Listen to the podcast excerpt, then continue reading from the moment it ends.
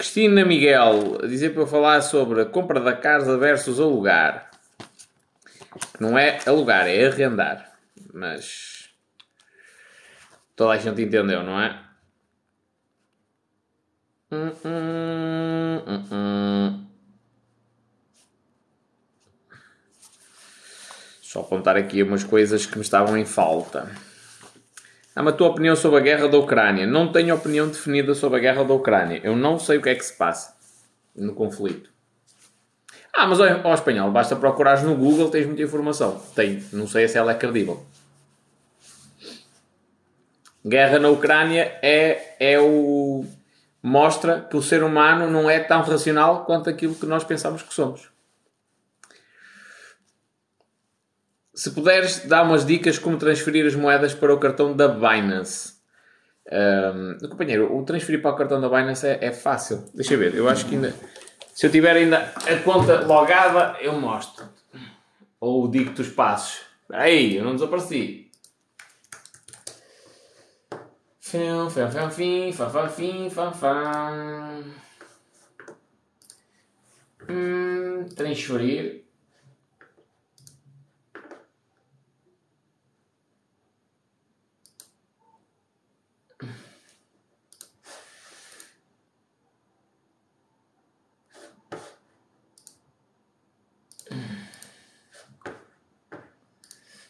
Aí.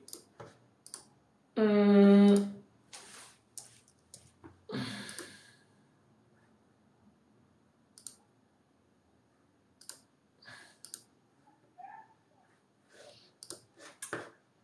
Espera aí que eu tenho aqui coisas no meu... No meu...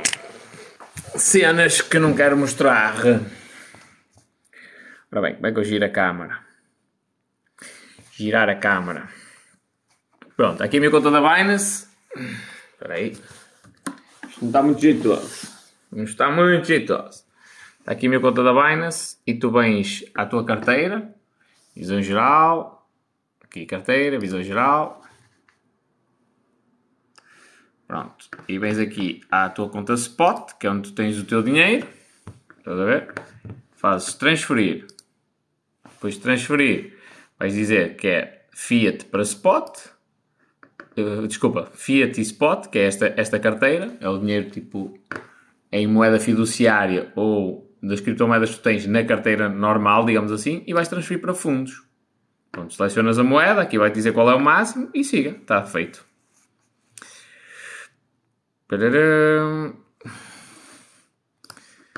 E agora, deixa girar isto que eu não quero que se veja aqui as minhas cenas.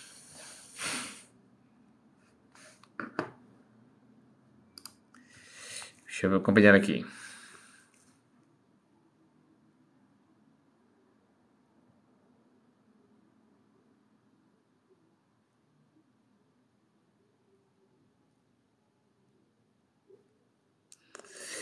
A questão de comprar casa versus arrendar. Minha gente, isso, a resposta é sempre a mesma. É depende.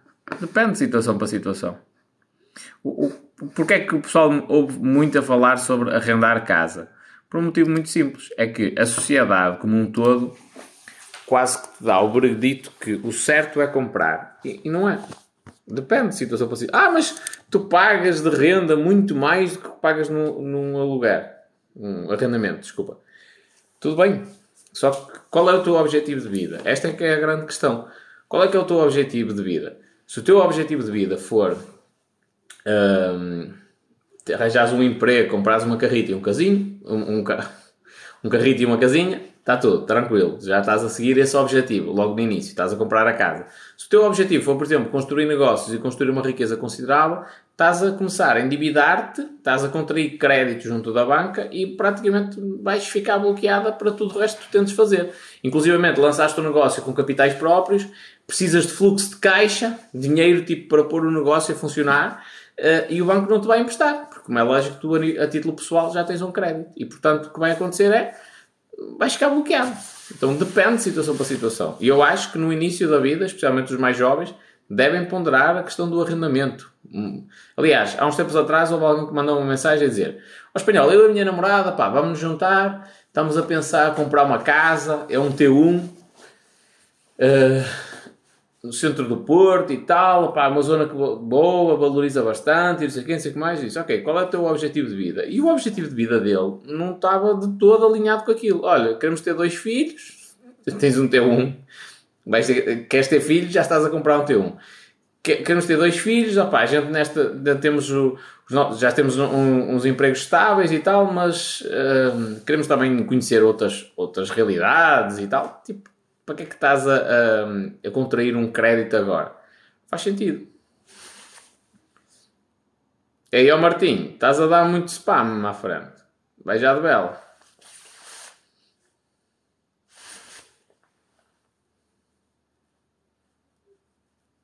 Tenho moedas que deixaram de ser cotadas na Binance. O que é que eu faço com elas? Não sei, companheiro. Nem sei porque é que esses projetos saíram da Binance.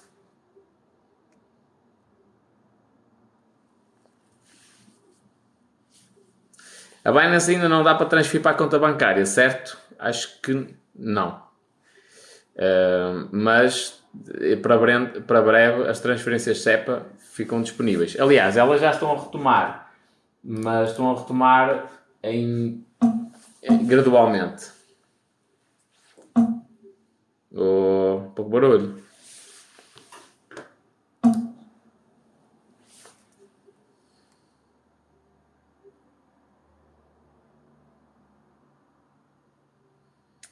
Espanhol, conheço o projeto da Tonic? Não. Fala espanhol também não. Qual é o assunto de hoje? Hoje vim aqui mais para falar convosco. Para matar saudades.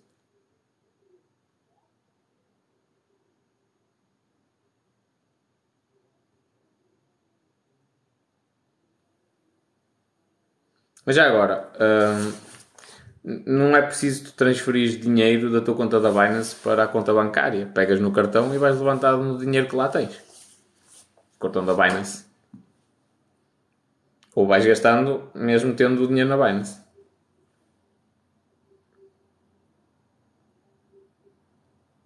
Hoje é jabardice, assim já gosto mais.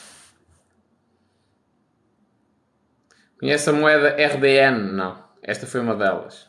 Provavelmente o projeto desapareceu. Na minha opinião, nós estamos perante uma bolha das criptos. Mas o início. Estamos no, no, pleno início de uma bolha, tal como foi a bolha das .com, e portanto daqui alguns projetos vão vingar, como vingou a Amazon, a Google, pronto, e outras tantas, e, e outros vão desaparecer. Faz parte. Portanto, quem está a investir agora tem de ter consciência de que eventualmente vai apostar em alguns cavalos errados.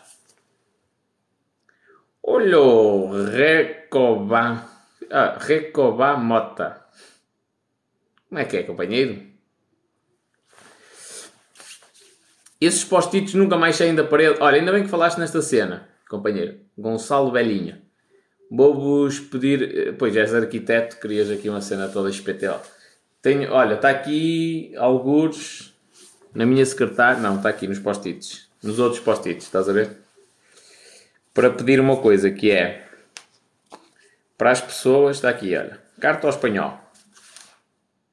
Quero substituir aqueles post-its e quero substituir aqueles post-its pelas cartas dos vossos filhos ou dos vossos netos. Uh, Virei-vos para eles e dizer assim: Olha, escreve uma carta ao espanhol a dizer como é que tu querias que o mundo fosse quando tu fosses grande. E depois mandais-me um e-mail e eu dou-vos a, a minha morada para vós mandares a, a correspondência quero ter aqui a carta das crianças para me inspirar aqui e no futuro, quando for o escritório de uma loja minha, um, pendurar isso na parede.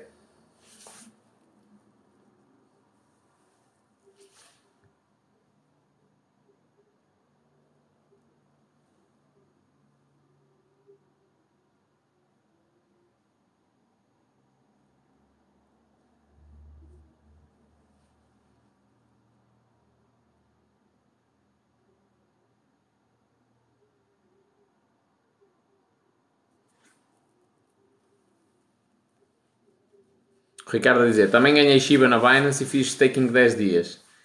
A ideia será continuar a prolongar o staking? No meu caso é mais ou menos isso. Se estiver disponível eu vou meter... Pá, eu, eu recebi algumas Shibas da, da, da moeda Shiba Inu da...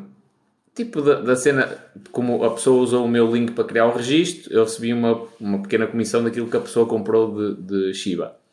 Uh, então utilizei esse dinheiro e o que eu ganhei e fiz staking.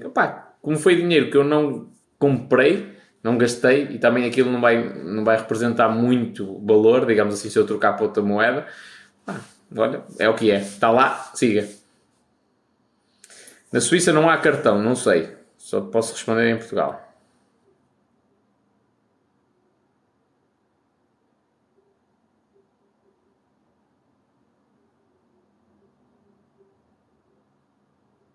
Referral link, é isso. É, é essa cena mesmo. É tal e qual. É um referral link. E o piano? O piano está muito bem, companheiro. São 10 horas da noite. Até é uma falta de respeito eu tocar piano nesta hora. Nem tenho tocado tampouco. França-Portugal, bro. Não sei. Se é futebol, não faço a mínima ideia. O que é que eu acho do conflito Ucrânia-Rússia? Uh, acho que acabou o Covid. É o que eu acho. Até agora andava toda a gente ultra assustada por causa do Covid. Agora anda toda a gente assustada por causa da guerra. Não salva outra coisa. Eu não, eu não vejo notícias. Não, vou sabendo pelo que o pessoal vai dizendo. Ei, a Rússia atacou a Ucrânia. Já houve mortes. Aí fiz isto e mais aquilo. Mais não sei o quê. Respondi-te no Insta. Não, não vi, companhia. Nem tenho tido tempo para conseguir ver lá os, os, as mensagens.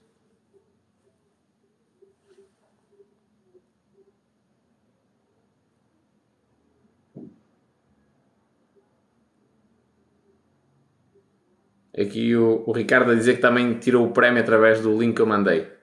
Obrigado pela dica. Pá, eu vou-te ser sincero, eu apanhei aquilo mesmo no final. Estava a ler os meus e-mails e apanhei aquela cena mesmo no final. E peguei e olha. Já agora, vou mandar para o pessoal. Eu não ganho nada com isso. Rigorosamente nada.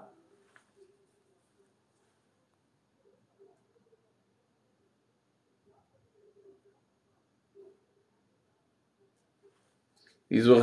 Findou o Covid e inventaram outra história.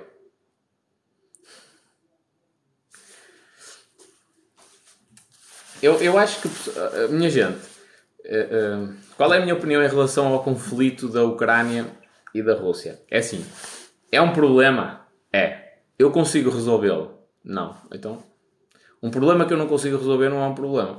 Não me vou preocupar com ele, propriamente. Não estou a dizer que não estou preocupado com as pessoas que estão lá e que quero que haja guerra, mas é, eu não, não me adianta de nada andar a acompanhar as notícias. Resolve alguma coisa. Entre eu que sou um completo estúpido, que nem sei o que é que se está a passar, não ouço notícias e estou fora do assunto, e alguém que está em frente à televisão todos os dias a ver o que é que as televisões passam cá para fora do conflito, há alguma diferença? Algum de nós está a conseguir fazer alguma coisa? Não. Então, a realidade é essa. Em vez de eu estar preocupado com os outros, estou preocupado comigo.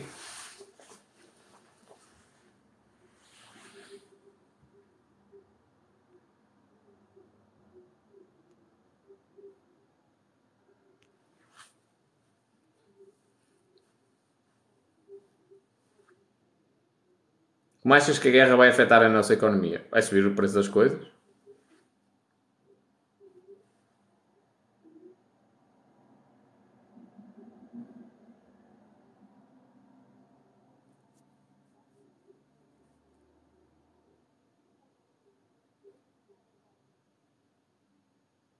Ei, foda-se, pessoal, não quero falar de, de Olha, que vamos falar sobre, sobre ideias inteligentes. Olha, uma ideia inteligente. Rendimento sobre o imposto negativo. Não, não. Uh, uh, uh, ai, imposto. estou tudo trocado, estou cansado. Imposto sobre rendimentos negativos. Imposto sobre rendimentos negativos. É uma ideia que eu achei bastante interessante. Li recentemente sobre isso e achei bastante interessante. Que era mais ou menos assim. Imagina que alguém que está a receber o subsídio de desemprego ganha, sei lá, 450 euros, não é? E o Estado diz assim, não, nós para darmos uma condição de vida aceitável às pessoas, não é? Temos de lhe pagar 750 euros. E ele só está a ganhar 450. Porquê? Porque tem ali um desconto, ou melhor, ou, ou, o dobro.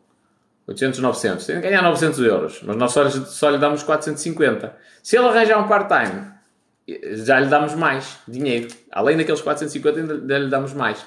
Só que ele também está a trabalhar a part-time.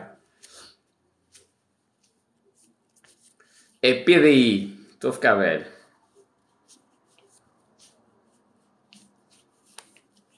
Estou a ficar muito velho mesmo. Isso, então, isso é uma boa ideia. É uma boa ideia para pôr o pessoal do RSI, do, os subsidiodependentes, todos a, a trabalhar. Um,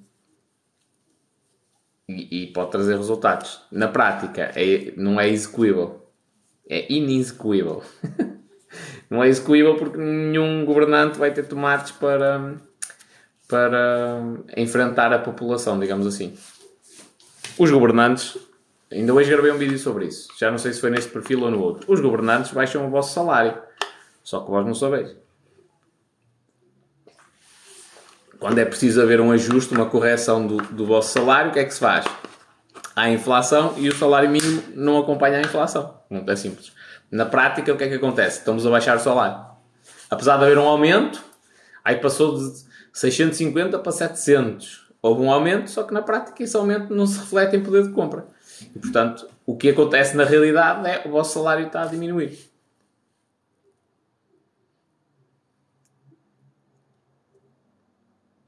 Questão de desenvolvimento pessoal. Que eu acho que é muito importante para a maioria das pessoas que estão aqui. Que é, vós passais o vosso tempo a viver a vida dos outros especialmente os que estão aqui a brincar e mandar N de comentários, uh, passais N de tempo a viver a vida dos outros, uh, a assistir à vida dos outros. Por isso é que agora começo a perceber porque é que o Big Brother e o, a Casa dos Segredos e coisas assim do género têm tanto impacto na sociedade, têm uma audiência tão grande. Porque as pessoas precisam de viver a vida das outras pessoas. As vidas, a vida delas é tão ridícula, desculpando o termo, é tão ridícula que elas têm de viver a vida das outras pessoas. E isso é engraçado, entretém-nos? Uh, sim. Leva-vos a algum lado? Não. Portanto, quem continuar a viver a vida dos outros e passar o dia todo na crítica e apontar o dedo e tudo mais, pá, tudo bem, cada um faz o que quiser. Onde é que isso os vai levar? A lado nenhum. Ainda no outro perfil respondi agora a um gajo que, que me disse num comentário, disse assim, ah, eu também estudei sobre isso que tu estás a falar. Pois, só que há uma diferença, é que eu e tu estudamos a mesma coisa, não é? Lemos os mesmos livros, estudamos a mesma cena, sabemos o mesmo. Só que há uma diferença, é que tu ficaste pelo, pelo saber, pelo entender as coisas e agora perdes o teu tempo a criticar. Eu não, eu estou a fazer, mano. Estou a fazer. Eu subi ao palco e, bem ou mal, esteja eu preparado ou não, eu subi ao palco e estou a fazer. Esta é que faz a diferença entre poder ganhar dinheiro ou não.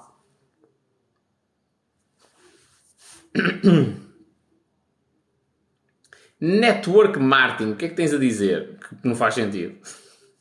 Network marketing. Explica-me o que é isso. Até hoje, todos os gajos que me falaram no network marketing, ainda ninguém me conseguiu dar uma justificação lógica e sensata para, para esse termo. Network marketing. É, é até, é, até um contrassenso usar essa, essa palavra. E ó pessoal, a sério que vós ainda me perguntais ou me pedis para eu falar uh, da Ucrânia? Tipo, já não me chega o que é que o, a quantidade de vídeos que estão a correr no TikTok e noutras redes sociais, alguns deles até falsos, uma mensagem que não é verdadeira, e o que passa nas televisões. Foda-se. Eu não vejo televisão e pouquíssimo conteúdo consumo no TikTok e já estou farto. Como é que eu posso ganhar dinheiro infinito? É a partir do momento em que tu não investes o teu dinheiro, o retorno sobre o investimento é infinito. Qualquer número dividido por zero é infinito.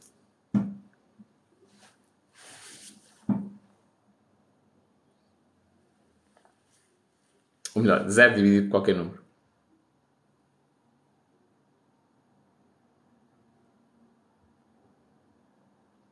Diz aqui o Manuel Silva.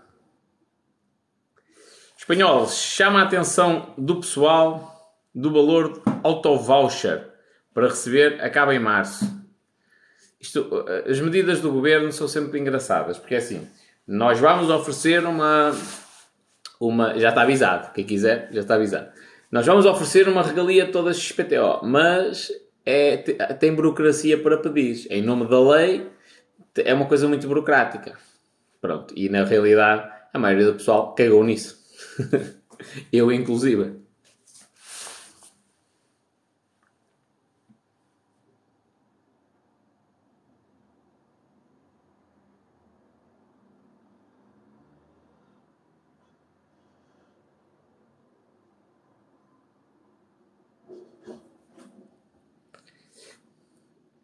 Aqui a Maria, é isso? Viu-me a fazer uma caminhada. Onde, Maria?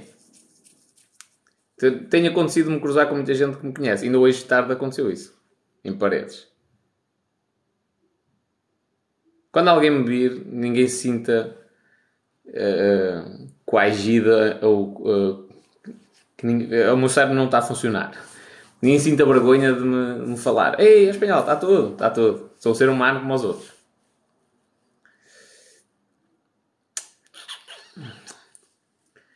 Estão mais preocupados com o dinheiro que com a guerra. Minha gente, volto-vos a dizer.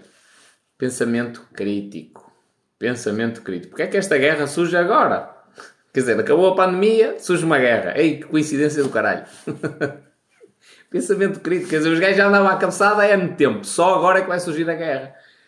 Vós só, vós só não percebeis uma coisa que é o pessoal que está aí, a Ucrânia e Rússia, Ucrânia e Rússia, fala da Ucrânia, fala da Rússia, estáis todos, todos a ser levados pelo efeito de manada. Todos, é. Passou alguém, correu naquela direção e está todo a falar da mesma coisa, a seguir a mesma linha de pensamento. A cena de, olha, no outro dia sobre investimentos, hum, li uma cena que era assim: olhas para o mercado e vês o que toda a gente está a fazer e tu fazes o inverso. Pronto. Isto sobre os investimentos. Para a tua felicidade é exatamente igual. Vês o que toda a gente está a fazer. Tenta fazer o inverso. Olha, anda toda a gente preocupada em comprar um carro topo de gama, roupa, toda a gente, entre aspas, não é? A maioria, a manada. Roupas muito bonitas, ir aos mesmos sítios, a sítios caros e viajar para os sítios que estão na moda e comprar óculos todos PTO. Faz o contrário. Tenta ser um gajo minimalista e faz o contrário. Tu vais ver se não encontras mais felicidade do que as outras pessoas. Então, muita atenção. O efeito de manada está-vos a levar tipo, de um lado para o outro mesmo. É, é, o, eu não sei se, se, o pessoal tem esta percepção, mas mesmo quem produz conteúdo para o TikTok e é um amador e tem mil ou dois mil seguidores, pode conseguir condicionar uma audiência a ir em determinada direção. Pode condicionar a opinião de uma audiência. Por exemplo, eu já vi aqui alguns influencers no TikTok com alguns seguidores a fazerem críticas políticas uh, estúpidas até porque notoriamente são pessoas sem, sem maturidade e conhecimento, têm direito a fazer uma crítica estúpida, não estou a dizer o contrário. têm maturidade, eh, não têm maturidade nem conhecimento para sequer ajuizarem em relação a determinados partidos políticos. Esta é a primeira coisa. E depois, mais importante do que isso, é, é essas pessoas têm influência, só que não têm essa percepção da influência. Pronto, o que é que eu estou a dizer com isto? Que essa preocupação com a guerra, meus amigos, é uma preocupação nossa. Eu, eu, dava valor se alguém me chegasse aqui e dissesse assim: Espanhol, eu não estou de acordo com a guerra, e em vez de estar a ver uh, a TV24 ou a CNN Portugal, que acho que agora é, a evolução, não é? Ou a 524, essas cenas, não sei, os canais de, de, que dão notícias, a CMTV e coisas. Eu, em vez de estar sentado no sofá a a CMTV, já me despedi do meu emprego e já tenho a viagem marcada para amanhã para a Ucrânia e vou lá combater ao lado deles. Isso é de gente que faz. Isso é de gente que realmente está preocupada com o conflito. Agora, pessoal que só está. só quer comentar por comentar, para isso vai para o café. E, meus amigos, isto aqui não é conversa de café. Quer dizer, pode haver aquela conversa mais ligeira, mas não, eu já passei muitos anos no café a discutir coisas que não me levavam a lado nenhum e agora estou decidido a não fazer da mesma forma. Ah, já me lembro de ti. Já paraste com o teu filho. É verdade, senhor. Diz Madeira, eu já esqueci o Covid. Agora já não há Covid.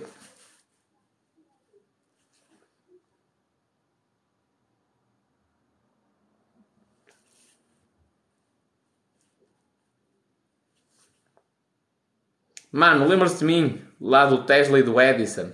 Mais ou menos, mudaste teu, a tua imagem, mas lembro. Mas já agora, a propósito do comentário que ele me deixou, pessoal, a escola agarra-vos muito a uma cena que é uh, o inventor. Thomas Edison foi um gajo genial, genial, e curiosamente foi considerado uh, ignorante pela professora da primária. Ela mesmo disse que ele nunca ia a lado nenhum. E porquê que o Thomas Edison foi genial? Uh, se não me falha a memória, ele é o 23 a 23 pessoa com o nome inscrito como o inventor da lâmpada. Okay? Mas antes dele existiram 22 ou 21, ah, não é bem consensual. Um, pronto, mas vamos presumir que foi o 23. E, e, a corrente alternada que nós utilizamos hoje não é propriamente aquela que era utilizada na altura. Pronto. Mas onde é que está a genialidade? É que o Thomas Edison não foi só a questão da lâmpada, de descobrir uma fórmula de criar uma lâmpada, apesar de outras pessoas já terem criado. Eh, foi a genialidade do sistema que ele implementou. Porque a lâmpada por si só, se fosse uma experiência de laboratório, tem uma lâmpada, enroscas aquilo num casquilho, está feito. Não é? Não. Foi a genialidade do sistema, que inclusivamente nem foi uma coisa tão original quanto isso. Foi inspirado no telégrafo, na forma como as mensagens do telégrafo eram enviadas de um sítio para o outro. O Thomas Edison percebeu o poder da rede, entendeu o poder que tinha a eletricidade e a lâmpada e fez com que chegasse até à casa das pessoas eletricidade para elas terem luz.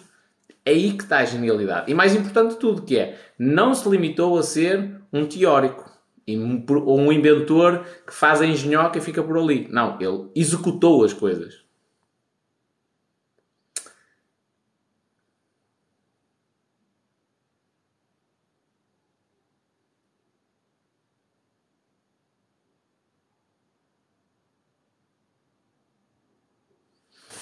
Lembro-me perfeitamente, Maria, de vós. É um prazer ver-vos. Olha, a Ana.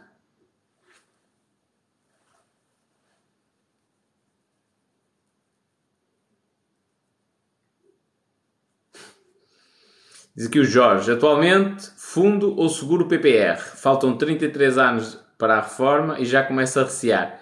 Talvez tarde demais.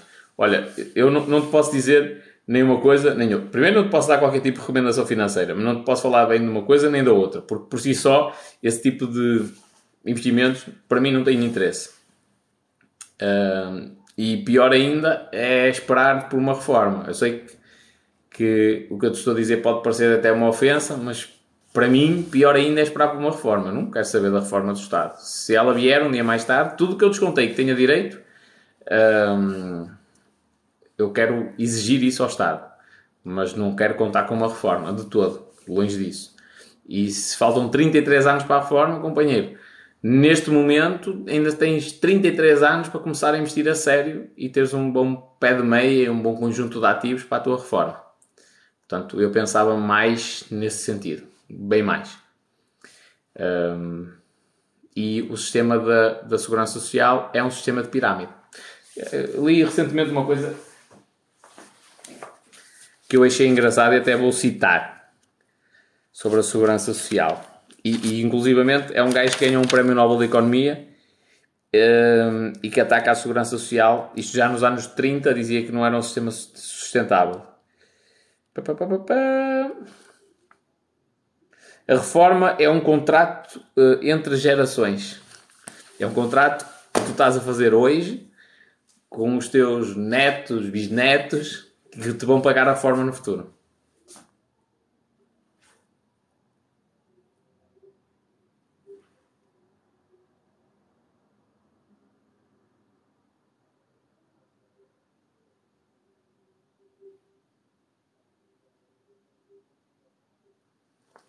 Achas que devíamos tirar o dinheiro da bolsa por causa da guerra? Não te posso dar qualquer tipo de recomendação financeira, como é lógico. Mas, companheiro, se tu fores analisar historicamente, houve muita gente que ficou multimilionária precisamente por ter investido no período da guerra. Primeira e Segunda Guerra Mundial.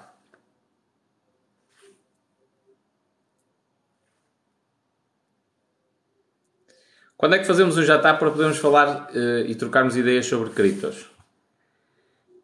O, eu estou a tentar organizar um jantar para o Porto, geral. Não é sobre cripto, geral. Mas ainda não está nada planeado.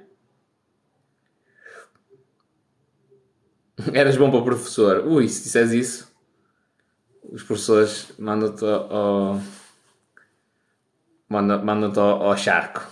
Investias em NFTs? Sim.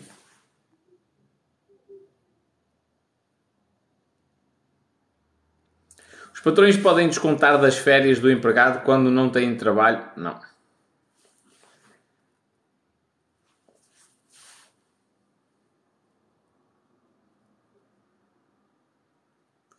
Natural Alentejo, Natura Alentejo.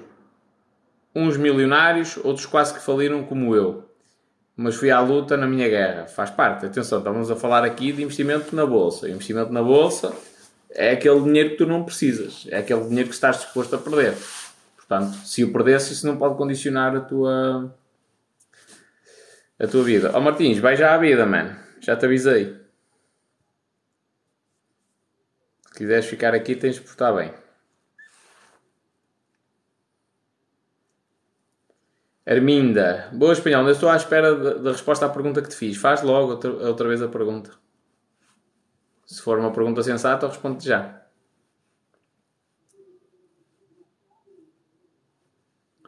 Investir não é ganhar dinheiro infinito, porque também se pode perder. Ó oh, Martim, ou Martins, ou qualquer coisa, isto não é o, os joguinhos de computador, companhia. Bons olhos te beijam. Como é que é, Carlos? Boa noite, Filomena. É Filomena, é isso? Gostava de ter encontrado a minha vida mais cedo. Já aprendi e estou sempre a aprender contigo. Muito obrigado, Ana Rita. Muito obrigado mesmo. É, é, bom, tu és uma jovem, estás agora a iniciar a vida adulta, já sabes o que é o pai rico, pai pobre, isso já, já altera muita coisa. Quando vais ao Luxemburgo? Não sei, companheiro. Antes disso, tenho de fazer aqui uma, uma ronda gigantesca em Portugal. Se o patrão não tem um certo não tem trabalho para um certo empregado, pode descontar do ordenado? Não. Gente, coisa importante que é, tenho dúvidas sobre o código de trabalho, sobre os meus direitos. O que é que eu vou fazer?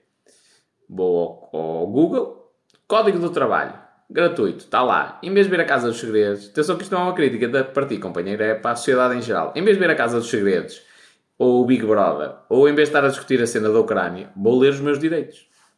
É isto. Como é que eu sei eh, as cenas do Código de Trabalho? Eu sou advogado? Não. Eu sou solicitador? Não. Eu estudei Direito, estudei na, na, no secundário, Introdução ao Direito, uma coisa básica, mas não estudei Direito na faculdade, nem sequer entrei numa faculdade. Como é que eu sei isso? Foi a experiência da vida, por algumas situações que, que passei e não fiquei calado, e fui estudar a lei. É isto.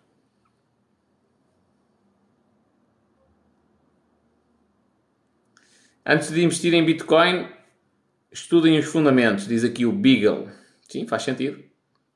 Faz sentido as pessoas saberem qual é a pertinência da tecnologia blockchain e porque é que a Bitcoin faz sentido. Olha, um abraço de Braga, outro para aí.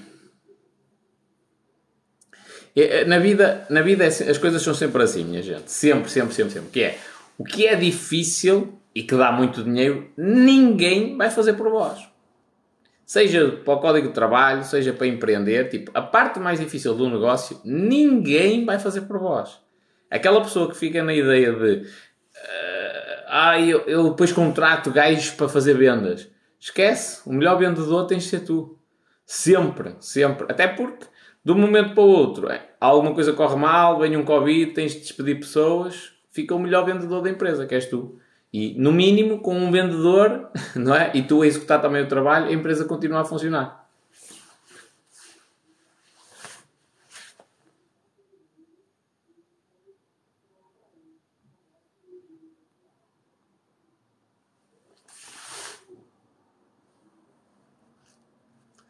A minha sobrinha Telma Sofia tem TikTok, ela está a estudar Direito e é assim toda fixe como tu. Então o desafio é ela começar a gravar conteúdo de de Direito.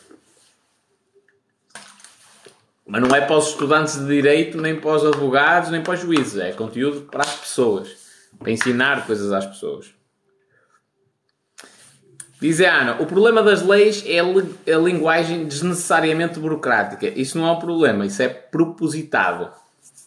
Isso é propositado. Se o cidadão não sabe os seus direitos, há certas classes que tiram partido disso. Não é? Porque é que toda a gente diz eu vou-vos dizer o facto, a realidade. A realidade é o Código do Trabalho protege demais o trabalhador. Esta é a realidade. Isto é que é a verdade absoluta. Okay? Qualquer pessoa que leia o Código de Trabalho vai ficar com a ideia, com esta ideia que eu estou a dizer, que é o Código de Trabalho só penaliza as empresas. Só. Mas porquê é que toda a gente diz precisamente o contrário? Que é, ah, as leis é só para proteger os empresários.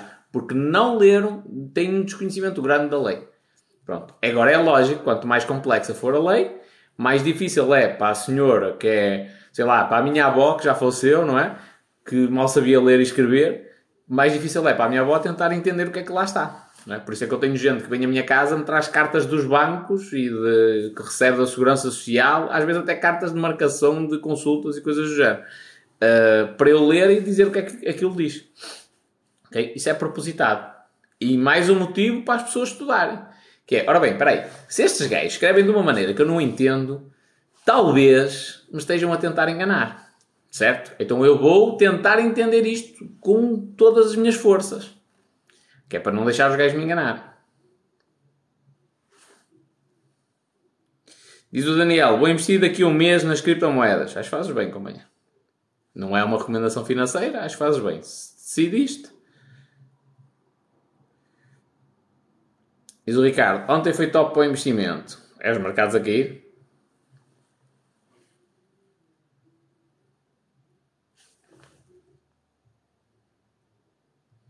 Investir, na Smart Life é bom? Não sei.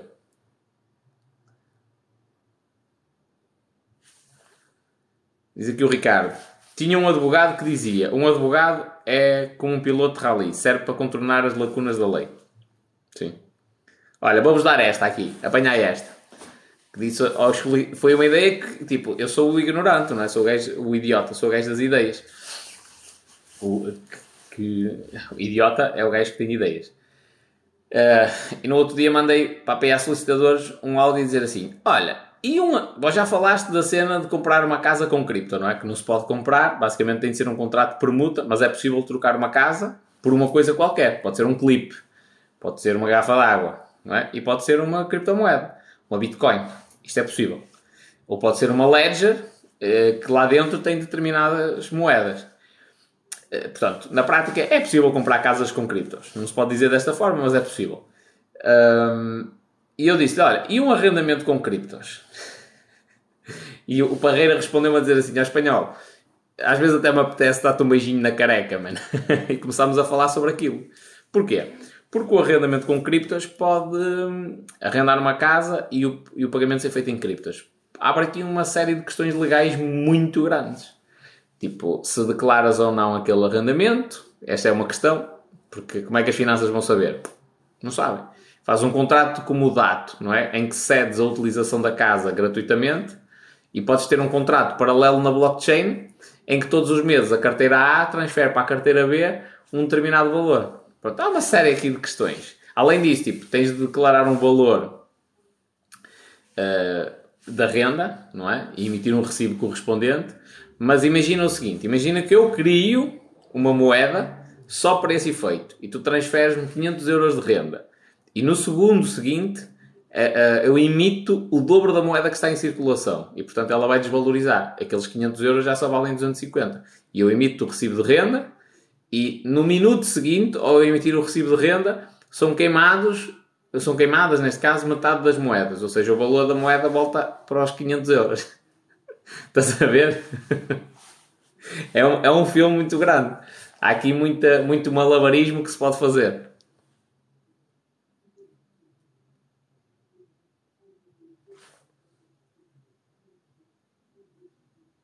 Diz o Vasco: Gostava de tentar investir nas criptomoedas, mas não entendo muito disso.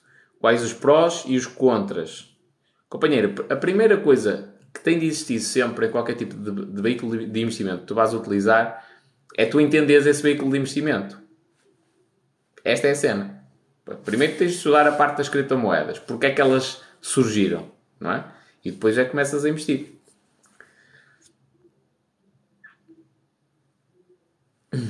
É um pouco utópico, diz aqui a Sara. Não é utópico, é possível ser feito. Mas há muitas questões legais. Isso é para vós depois já andares aí às cabeçadas uns com os outros a não vos entenderes. Mas a realidade é que isso é possível. É, já nos dias de hoje.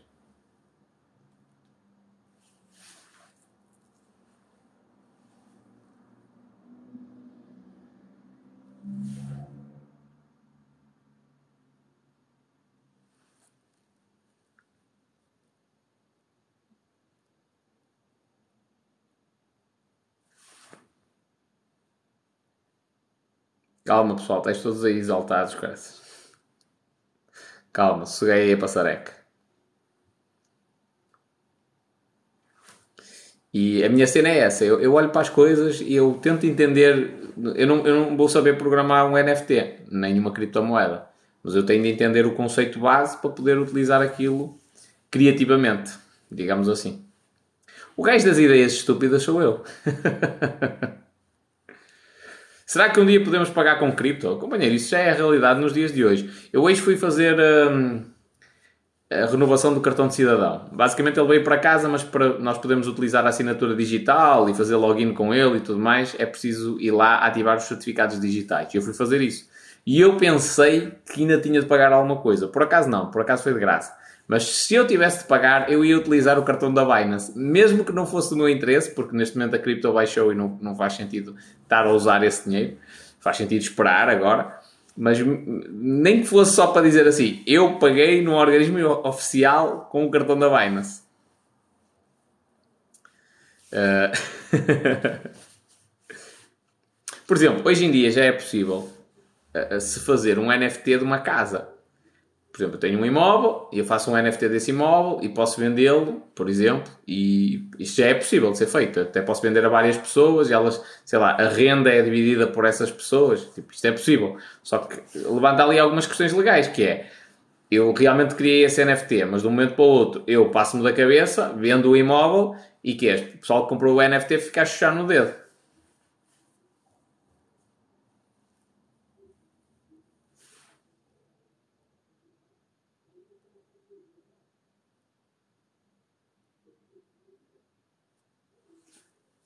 Vai dar muito trabalho. A nível legal, as, as criptos vão dar muito trabalho. Muito, muito, muito, muito trabalho. Mas eu volto-vos a dizer, para o pessoal que está aqui que quer investimentos, eh, eh, a maioria, falta-lhes uma cena, a preparação mental. A maioria. Hum, tipo, há, há N de pessoal muito entendidos na matéria, já estudaram anos e anos a fim, não têm a preparação mental para os investimentos.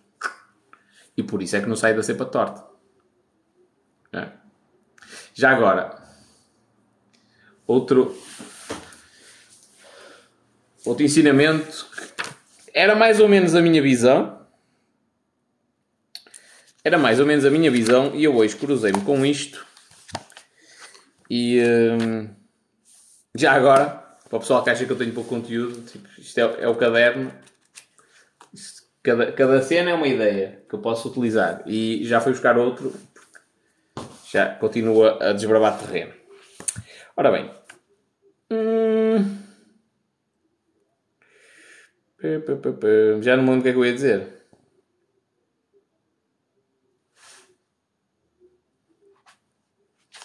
Mas tinha a ver com o pessoal que. que trabalha, pega algum dinheiro e investe só. Isto tem, tem, a ver com dois tipos de mentalidade de investidor. Okay? O, uh, primeiro, é a mentalidade do investidor 90-10, e eu explico já o que é isso, e a mentalidade do investidor mediano. Okay? E aqui estamos a descartar a maioria da população que nem sequer investe. Mas 90% do dinheiro do mundo está em 10% dos investidores. Okay? Então, o investidor 90-10 é, é, é, este grupo de pessoas, estes 10%, que tem 90% do dinheiro. E depois o investidor mediano é o investidor comum. Então, o investidor mediano, uh, ele compra ativos. Compra. Trabalha, junta dinheiro, compra ativos. E consegue realizar dinheiro, consegue ser lucrativo. O grande investidor, o investidor 90 a 10, ele cria ativos. Sem dinheiro, algumas das vezes cria ativos, cria negócios que se tornam um ativo muito valioso. Ele cria, e depois há, há N tipos de ativos que podem ser criados. Sei lá, uma empresa, pode escrever um livro, pode fazer uma pintura, há muita coisa. Tipo, os Beatles também, com a música, criaram um ativo, o nome, a marca. Portanto, o, o investidor 90-10, ele cria ativos. A maioria de vós não está preparada para esta parte. Até, até assume algum risco, mas não está preparada para o resto.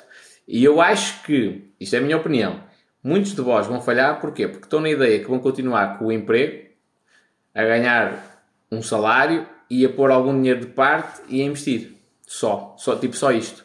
Não sendo empresários, não criando negócios, isso vai ser muito difícil. Pensei assim, o maior investidor americano é Warren Buffett, ok?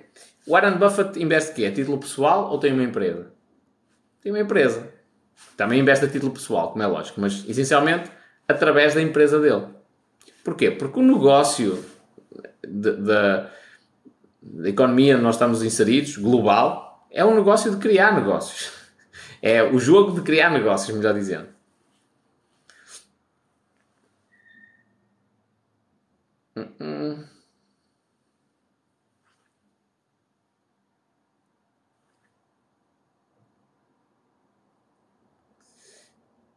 Eu acho que é mais fácil todo o dinheiro que levantares é taxado em 28%. Isto a propósito de quê?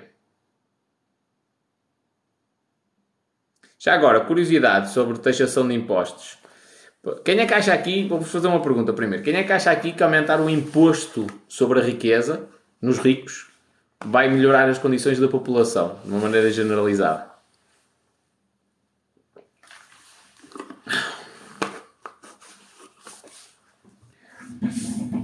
À espera das respostas.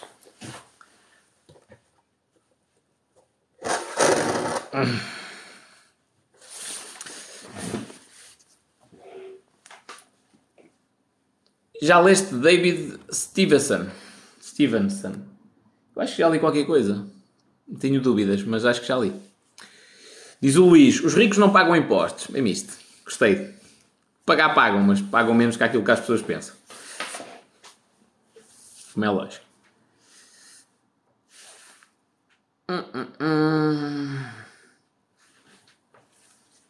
Ora bem, uma ideia muito comum é que 27% de bateria, minha gente, é mesmo para acabar.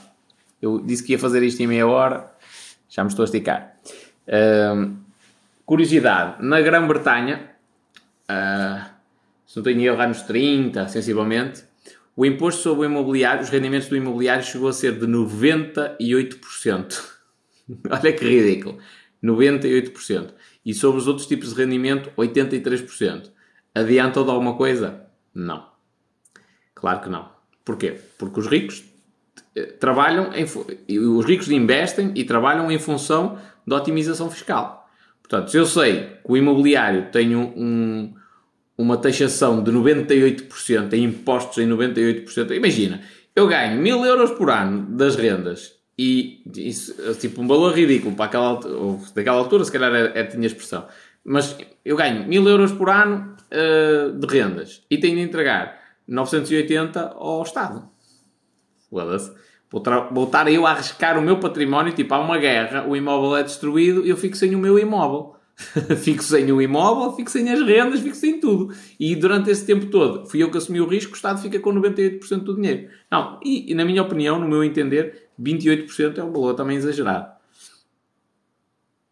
E portanto, os ricos, se sabem nisso, ora bem, o imobiliário tem, tem impostos de 98%. Vou investir em imobiliário? Não, só se eu for estúpido. Aqui o grande Rodrigo a dizer: Imagina que não há países, tal e qual, companhia. Acreditas em rendimento passivo? Acredito e ele existe.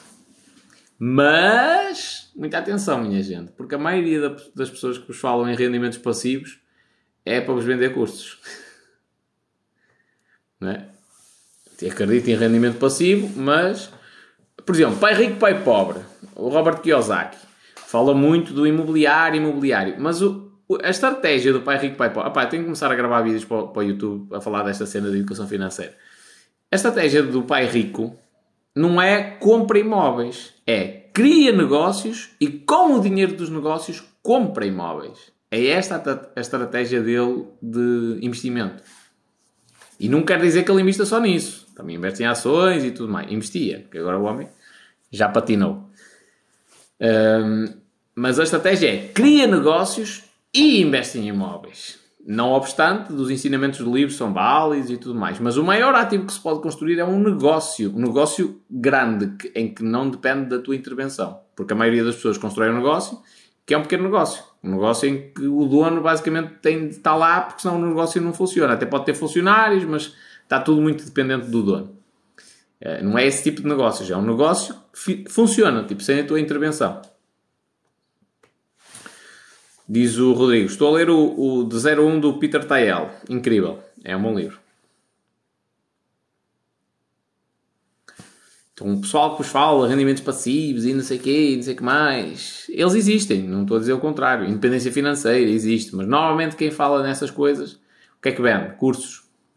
Primeira coisa que eu, que eu, que eu analiso quando, olha, já duas pessoas mandaram aqui mensagens de certa forma indignadas por eu estar a falar de esquemas nas criptos ou de marketing multinível e cenas assim indignados. Ai, para ti tudo é esquema e não sei o quê. E eu só fiz uma pergunta. E às duas pessoas foi exatamente igual. A pergunta foi: O que é que tu vendes? É isto, tipo, o que é que tu vendes? E nenhuma delas me respondeu com clareza. Uma não respondeu, melhor dizendo, a outra começou a divagar. Começou a divagar. Ah, eu vendo aumento de autoestima. E... Não, pronto, não vendes. Já sei o que é que é isso. não precisas dizer mais, mais nada. É? Porque qualquer empresário se vós fores perguntar ao Paulo Leão o que é que a Central Mensageiro vende, ele vai-vos dizer. Tipo, é uma empresa de estafetagem, faz entrega rápida. É isto. Tipo, nenhum empresário vai dizer, ah, não, eu não te posso dizer o que é que eu vendo. Man, vender. Anda toda a gente maluca é para vender, para aumentar a, a, receita das empresas. Portanto, isso toda a gente tem de dizer. E qualquer gajo que está a criar um negócio, qualquer gajo... Ó oh, Martinha, vê se portas bem, companheiro, porque senão vai à tabela também. Qualquer gajo está a criar um negócio, está a criar um, uma empresa tem de ter uma mensagem muito assertiva. Porque tu não podes. Quer dizer, eu vendo água, não é?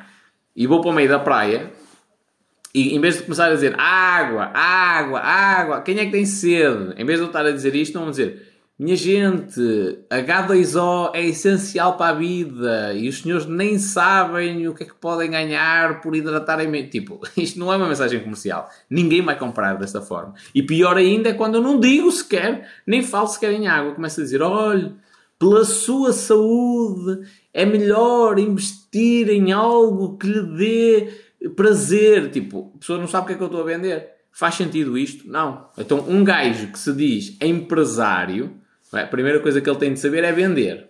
Isto é regra básica. Pode não ser o melhor vendedor da empresa até, mas um gajo que se diz empresário, macro ou micro, não interessa, grande ou pequena empresa, a primeira coisa que o gajo tem de saber fazer é vender. Porque ele criou uma empresa para vender produtos ou serviços. Então, ele tem de saber vender. E ele não ter uma mensagem clara do que é que vende, induz que eventualmente possa haver ali um esquema. Ainda agora acabei de gravar um vídeo Houve alguém que me deixou um comentário a dizer CR7 Token, que é uma criptomoeda que lançaram. Ah, para mim, para mim, minha opinião, aquilo é um esquema. É, para quem não sabe, tipo, CR7 é uma marca registrada. O Cristiano Ronaldo tem o seu direito à imagem e eles usam a imagem do Cristiano Ronaldo, que não me acredito que se ia meter num negócio daqueles, Tipo, não, eu até me acredito que ele se meta numa criptomoeda, mas uma criptomoeda lançada pelo Cristiano Ronaldo é tipo o Elon Musk fazer um tweet de um cãozinho e a Shiba Inu dispara para aí fora. Okay? O, o Cristiano Ronaldo criar uma criptomoeda não era uma cena assim, tipo, que mal o pessoal sabia ia, ia contratar pequenos influencers no TikTok. Não é? Ia ser uma cena tipo a bombar logo. Portanto, na minha opinião, é usurpação do nome, da marca e da imagem do Cristiano Ronaldo para tentar vender um token. Qual é o objetivo? É fraude, eventualmente. Portanto, na minha opinião, eh, eu não invisto um único cento. gente, vós podeis ganhar dinheiro com tudo. Podeis ganhar dinheiro com tudo. Há quem ganhe dinheiro com só os tomates. Na China, há mulheres que ganham dinheiro a, a masturbar homens em clínicas de, de semen, de recolha de semen. As mulheres podem ganhar dinheiro a doar óvulos, por exemplo.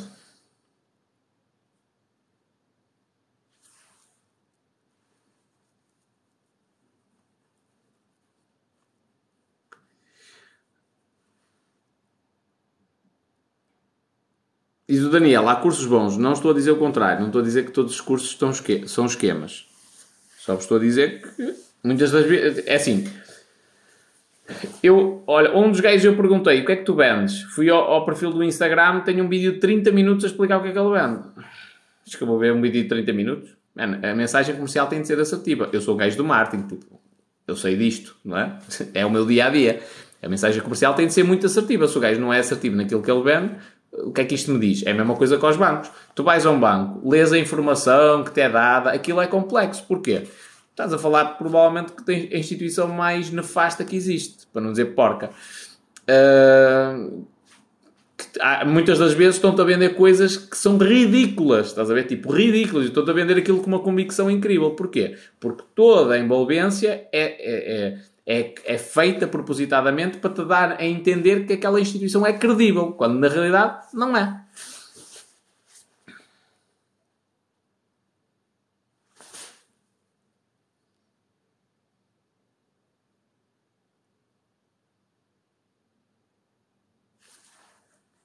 O Rui fez aqui uma pergunta que eu não percebi, que é, vamos supor que ganhas o ordenado mínimo e só te obrigam a descontar 15%. E os ricos também, aceitavas? Não percebi. Não percebi a pergunta.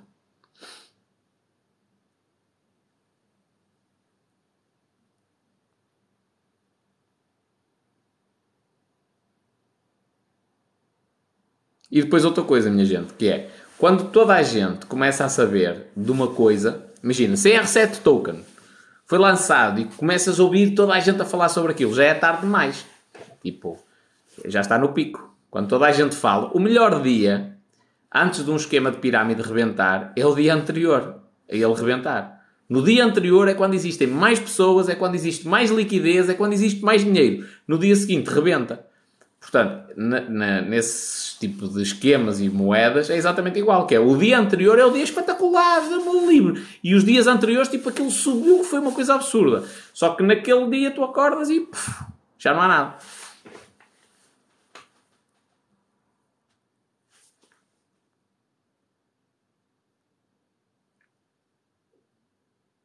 Não tenho opinião sobre a Herbar ou Ispar ou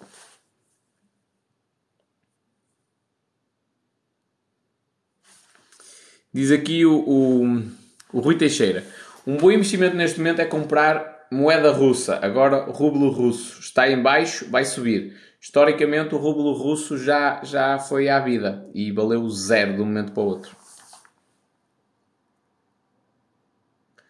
Rublo russo e o peso mexicano são duas das moedas que o pessoal que gosta de operar em Forex tem de, de hum, estudar com cuidado.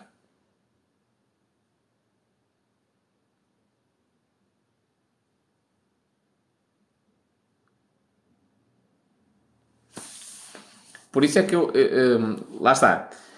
Anda muita gente preocupada com a cena de, das criptos e do, das, das ações da bolsa eu vejo isso como um complemento. Para mim, ok? Vou já deixar aqui o esclarecimento. Para mim, eu vejo isso como um complemento. O meu foco principal é negócios. Onde eu concentro a maior parte da minha cena é negócios. Que achas de investir para casas para arrendamento? Acho interessante. Acho interessante.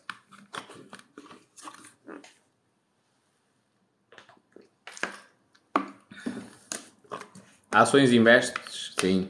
Pouca coisa, mas sim. E agora vou começar a, a fazer mais conteúdo sobre ações. E depois, a outra cena que é day trade. Tem alguma coisa de mal? Não. Só que cada um tem de ajustar as, as os, os, seus investimentos ao tipo de disponibilidade que tem e se gosta ou não de fazer aquele investimento. Então imagina, um gajo que está todo dia em frente ao computador, comprar, vender, comprar, vender, comprar, vender, comprar, vender, comprar, vender. Pá, tem piada para ele isso? Tem. Para mim tem? Não. Não quero. Não é uma coisa que eu tenha interesse. Então não me interessa essas cenas. Uh, análise técnica. Eu já andei a ler algumas cenas sobre análise técnica com mais detalhe. Eu vi logo os fundamentos da análise técnica, tipo, esquece. Já tinha essa ideia e só confirmei. Esquece. Tipo, aquilo é ilusão mental. Porque isto, porque é que eu digo isto? Porque eu estou na parte da psicologia, de entender o comportamento humano, de perceber o quão uh, idiotas nós somos em algumas situações. Por exemplo, o teu estado de espírito influencia a tua condução. Se tu tiveres, zangaste com a tua namorada, coisa do género, e ela tratou-te o piorito, vais sair, arrancas e estás a dar gás e zangas com toda a gente no trânsito. Já se for o contrário, perdão, já se for o contrário, se tiveste uma noite louca de amor Vais muito pisando love, deixas as velhinhas passar todas à tua frente, deixas os autocarros passar, tipo, sem stress. Não é? Porquê? O teu estado de espírito está a condicionar positivamente a forma como tu conduzes. Isto faz sentido? Não. Racionalmente falando, não faz sentido. A questão é, a maioria das pessoas acredita que é um ser completamente racional que age de uma maneira correta em todas as situações. E isso não é verdade. Por isso é que um dos gajos que ganhou o Prémio Nobel de Economia foi o Daniel Kahneman, que é psicólogo. E provou basicamente que grande parte dos economistas que ganharam o Prémio Nobel de Economia estavam errados. Com a parte da economia. Da, na análise do comportamento humano. Toda a gente presumia o Homo económicos, um homem ultra racional, que faz as contas todas direitinhas, tudo. É, um, é uma pessoa que chega ao supermercado e, e, e consegue analisar logo assim à vista uh, todos os preços, o que, é que é, o que é que é melhor para ele ou não. Na realidade, os gajos tipo eu do marketing fazem precisamente o contrário, dificultam essa tarefa, não é? E o chocolate, em vez de ter 100 gramas, tem 125. Para saberes quantas calorias é que vais consumir, já tens de fazer contas. em vez de custar 5 euros, custa 4,99. E em vez de ter 500 gramas, tem 475. Portanto, se tu quiseres saber quanto é que está a custar cada grama, um, vais ter de fazer contas. É? Precisas de uma calculadora, não é uma conta que tu faças facilmente. E tudo isto é propositado, minha gente. Alguém, as pessoas podem não dizer diretamente, não é? Uma marca pode não reconhecer, ah pá, nós, agora as novas embalagens são 375 ml, uh, para dificultar. Mas a realidade é que é, é, essa a lógica por trás. Que é, se é difícil fazer contas, as pessoas não fazem. E depois facilitem muita coisa. Não é a primeira vez que, que uma embalagem com mais produto, não é? Em que teoricamente estás a comprar em quantidade e ia ser mais barato, sai mais caro. E a pessoa está na ideia que está a comprar mais barato e está a comprar mais caro. Olha aqui o Creativo Play. Como é que é, companheiro? Estás rijo? Ganda maluco.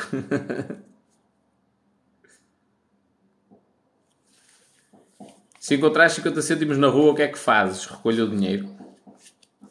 Eu sou ando a tentar construir riqueza, vou descartar o dinheiro? Não, eu aceito.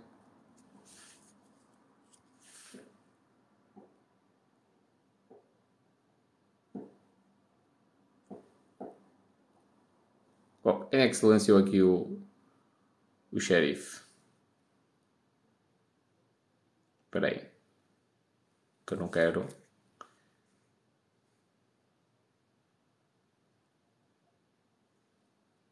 As minhas desculpas se eu. Se eu... Ó oh, Francisco, escreve aí qualquer coisa, faz favor, companheiro. Silenciaram-te só por tu dizeres réu, réu, réu, catrapéu. Escreve aí qualquer coisa, a ver se já consegues mandar, eh, mandar aqui uma mensagem.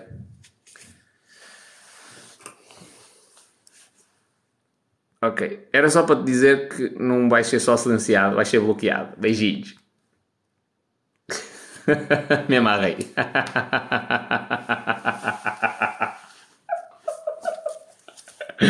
Pronto, e agora o meu perfil secundário já vai ter mais um hater. Não sei quem é que o silenciou, mas muito obrigado. Eu peço desculpa por ter, por ter passado por cima dessa ordem, mas tinha de fazer isso.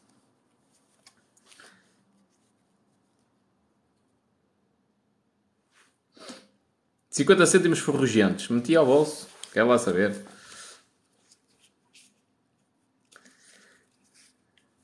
Às vezes, em letras pequenas, diz o preço por unidade. Eu creio que até há, há regulamentação para isso. Em certas coisas é obrigatório. Dizia tipo o preço por litro. Imagina, compras claras de ovos. Tem de dizer o preço por litro. Uh, na Coca-Cola e coisas assim do género é igual. Aliás, eu fiz uma vez um vídeo que dizia assim: vamos poupar 3 mil euros por ano e basicamente era uma família de quatro pessoas que bebem Coca-Cola e passam a beber água. E, inclusive, nem estava a falar da água da torneira nem nada. É compras a água. E fui ao site do continente buscar o preço da Coca-Cola e o preço e de vários outros refrigerantes e o preço da água. E, tipo, no final de um ano são 3 mil euros.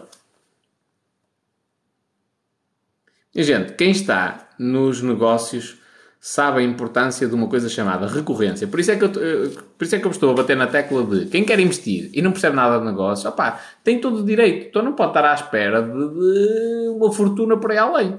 Tipo, não vai ser o Mark Zuckerberg, nem o Bill Gates, nem o Steve Jobs. Não, não vai, isso não vai acontecer. Conhece algum gajo que tenha investido na bolsa, tipo, sem risco nenhum, eh, entre aspas, com com uma exposição moderada eh, só ao risco e que tenha ganho fortunas. Não, mano. Daniel diz assim: Bombo Cripto, já pensaste em entrar? Já. Só que eu, quando comecei a analisar o Bombo Cripto, percebi que eu tinha de parar algum tempo para, para, para lá os bonequinhos a, a ir buscar o dinheiro. E eu não tenho esse tempo. Então desisti. Agora, sei que aquilo caiu para caraças e não estou a par, mas parece-me que. Uh, a piada já acabou. E não sei se a moeda valorizará assim tanto. o pessoal aqui a grisar-se a rir de eu ter bloqueado o. É mesmo isto, minha gente. A minha vida não tenho, não tenho, agora não tenho tempo mesmo para, para gente medíocre à minha volta. Santa paciência. Uh, já chega. Já, já houve ali uma altura em que, em que me dei ao trabalho de responder a alguns haters. Não pessoal quer gente positiva, pessoal quer aprender e pessoal que vem desestabilizar não, não, não é bem-vindo. Desejo-lhe as maiores felicidades do mundo e só no bloqueio direto porque não dava, tinha de retirar a cena de silenciar. Pronto, ficou com o recado dado e foi a vidinha dele. E agora vai aprender a lidar com a rejeição, que é o que, é, é o que acontece. Dizem um filme ou um documentário para eu ver? Não sei, companheiro. Eu não beijo. Vi recentemente o documentário do Tony Robbins.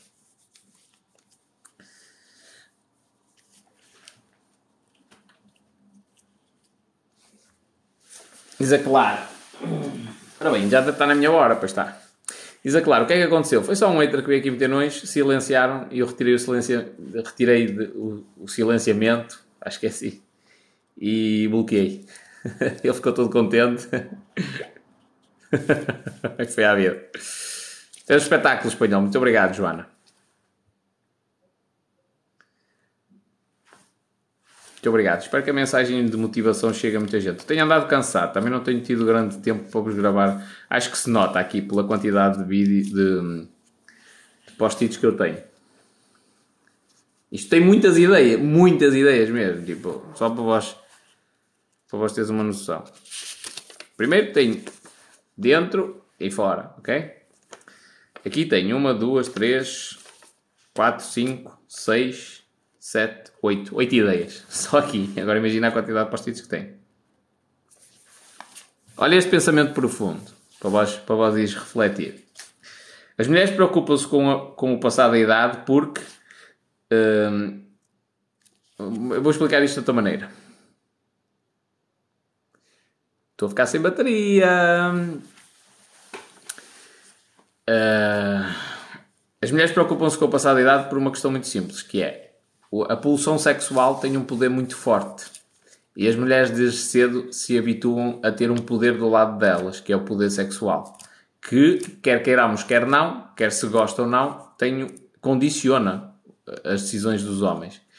E por isso é que a, a, o passado da idade aflige tantas mulheres. Porquê? Com o passado da idade, esse poder sexual desaparece. Porque a jovialidade e a beleza vão, vão diminuindo, em certa forma, digamos assim, e esse poder vai desaparecendo. Só que essas mulheres, a maioria, não se habituaram a viver sem esse poder. E é isso que faz confusão.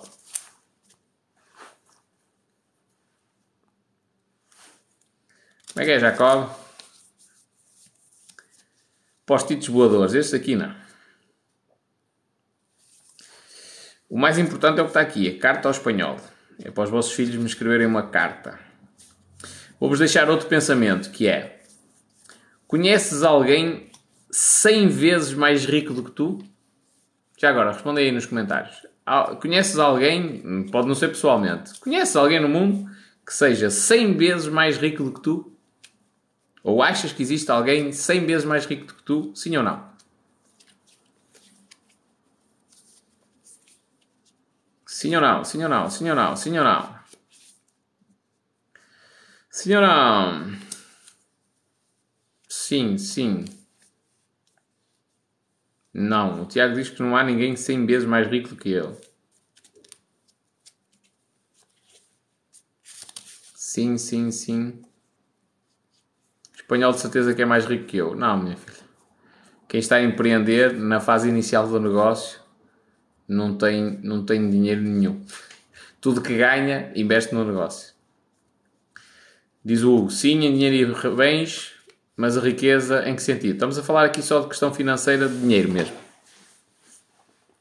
Conheceis alguém que tem mais dinheiro que vós, 100 vezes mais dinheiro que vós. Sim, sim, sim, sim, sim, sim, sim, sim, sim, sim, sim, sim, sim. Pronto, então vou-vos terminar o raciocínio. Mas não existe no mundo ninguém 100 vezes mais inteligente do que vós, nem existe ninguém no mundo que trabalhe 100 vezes mais horas do que vós.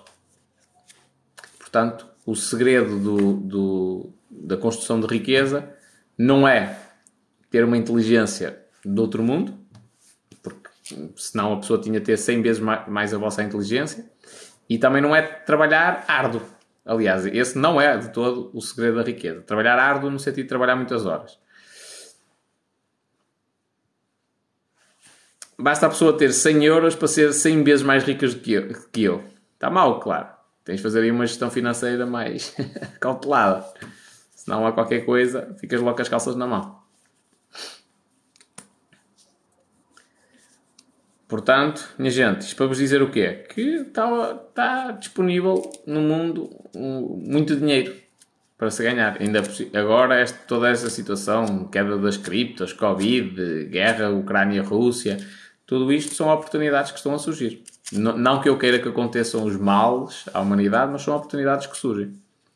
E portanto, há que aproveitar. E são 11 horas e o menino tem de ir à vida, que ainda tem de mandar algumas mensagens importantes. Pode ser, minha gente? Ora bem, foi um prazer ver-vos aqui outra vez.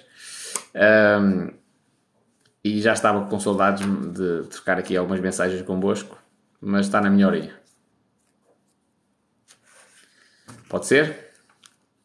Pessoal, fazes consulta privada?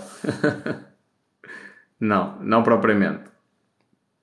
Não sei, não sei que tipo de auxílio é que queres, mas qualquer coisa manda-me um e-mail. Ninguém, arroba espanhol.com. Está na minha biografia. Pronto. No que eu puder ajudar, eu ajudo. Mas neste sentido não dou consultorias nem nada do género. Por enquanto. que, já agora, vou-vos deixar aqui outro pensamento, que é quem é que vos ensina sobre educação financeira, sobre ganhar dinheiro? Não é o rico, não é o gajo que já tem dinheiro. Porque esse gajo não se vai, na maioria das situações, ok? Alguns que até fazem isso, mas a maioria deles não se vai expor, sujeitar-se a levar hate, não é sujeitar-se, é vai levar hate a torto e direito para ensinar a fazer uma coisa que tipo ele não precisa de ensinar isso a ninguém. Ele não vai ganhar dinheiro certo? Ele já tem dinheiro, ele não se vai predispor a isso. Então, a única pessoa que vos pode ensinar a educação financeira a sério e a ganhar dinheiro é o gajo que está no processo e que está a aproveitar o poder, por exemplo, das redes sociais para acelerar o crescimento dele. É esse o gajo que vos vai ensinar. Quem não consegue detectar isso está a perder oportunidades gigantescas. Eu recordo-me há uns tempos atrás, hoje, por exemplo, hoje contactos há leads que eu tenho aqui para ligar e coisas do género, é o Vasco que liga. Né? há, há, uns, há uns anos atrás, quando eu comecei, houve um gajo que uma vez mandou uma mensagem que eu achei interessante. Que ele disse assim: opá, o meu amigo disse-me: olha, fala com este espanhol, man. O gajo está agora a começar, ainda, ainda pouca gente o conhece, mas talvez tu consigas falar com ele diretamente. E foi tal e qual. O gajo falou comigo, eu dei-lhe uma consultoria de marketing. E na altura, aquilo deixou-me a pensar. E eu, foda-se, realmente o gajo tem razão. Uh, por exemplo, o, o Tim Ferriss respondia a todos os comentários, no início, a toda a gente a partir do momento em que ganha escala, deixa de ter essa possibilidade. Então as pessoas às vezes não, não conseguem detectar essas oportunidades. E repara no seguinte: eu estou a falar aqui de uma oportunidade tão simples que é tu veres alguém no TikTok e analisares, opá, será que esta pessoa vai conseguir atingir os objetivos que ela se propõe? Será que ela vai ter sucesso? Sim ou não? E fazeres essa avaliação tipo simples e se achares que a pessoa tem uh, essa garra para conseguir atingir o objetivo, entras em contato com ela. Isto é tentar uma oportunidade fácil e que te custa 0 euros. Não é? uh, é, o primo, é o princípio para tu fazeres bons investimentos. Porque daí para a frente é tudo mais, muito mais complexo. Se vais investir numa empresa já não é tão simples quanto isso, não é? Eventualmente vai-te custar dinheiro a fazer essa análise.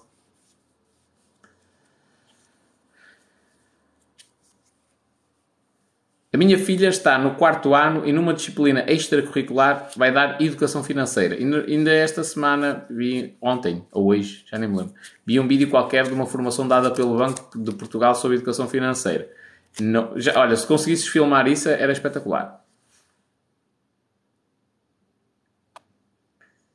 Porque hum, não me parece. Uma instituição oficial nunca vai dar educação financeira às pessoas. Não, é, é, não faz sentido. Imagina, a escola é um mecanismo do governo para formar cidadãos para a sociedade. E o governo, o jogo do governo é pôr a economia a funcionar. É para isso que o governo lá está. E para pôr a economia a funcionar, ele basicamente vai te incentivar a consumir. Vai-te dar facilidade de crédito e vai-te tentar uh, canalizar as tuas poupanças ou para investimentos, estás a ver? Não o tipo de investimentos que, tu, que pessoal está habituado, é investimentos no, em PPR, cenas assim do género, onde eles possam controlar eventualmente o dinheiro, ou uh, meter o dinheiro na banca, não é? Uh, ou então vão-te incentivar ao consumo. Pronto. E isso é, vai contra a lógica de tu construir riqueza. É? Então tu tens de. As pessoas que menos tens de ouvir são os economistas do governo.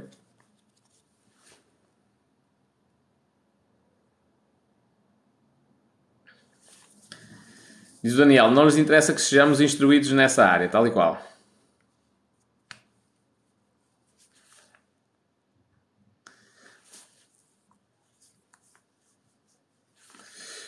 A mim ainda perguntou como é que pode entender mais sobre criptomoedas. Eu vou começar a gravar vídeos para o canal do YouTube. Para o meu canal do YouTube.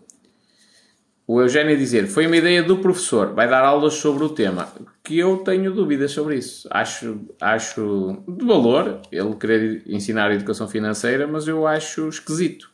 Um professor. É tipo, um professor.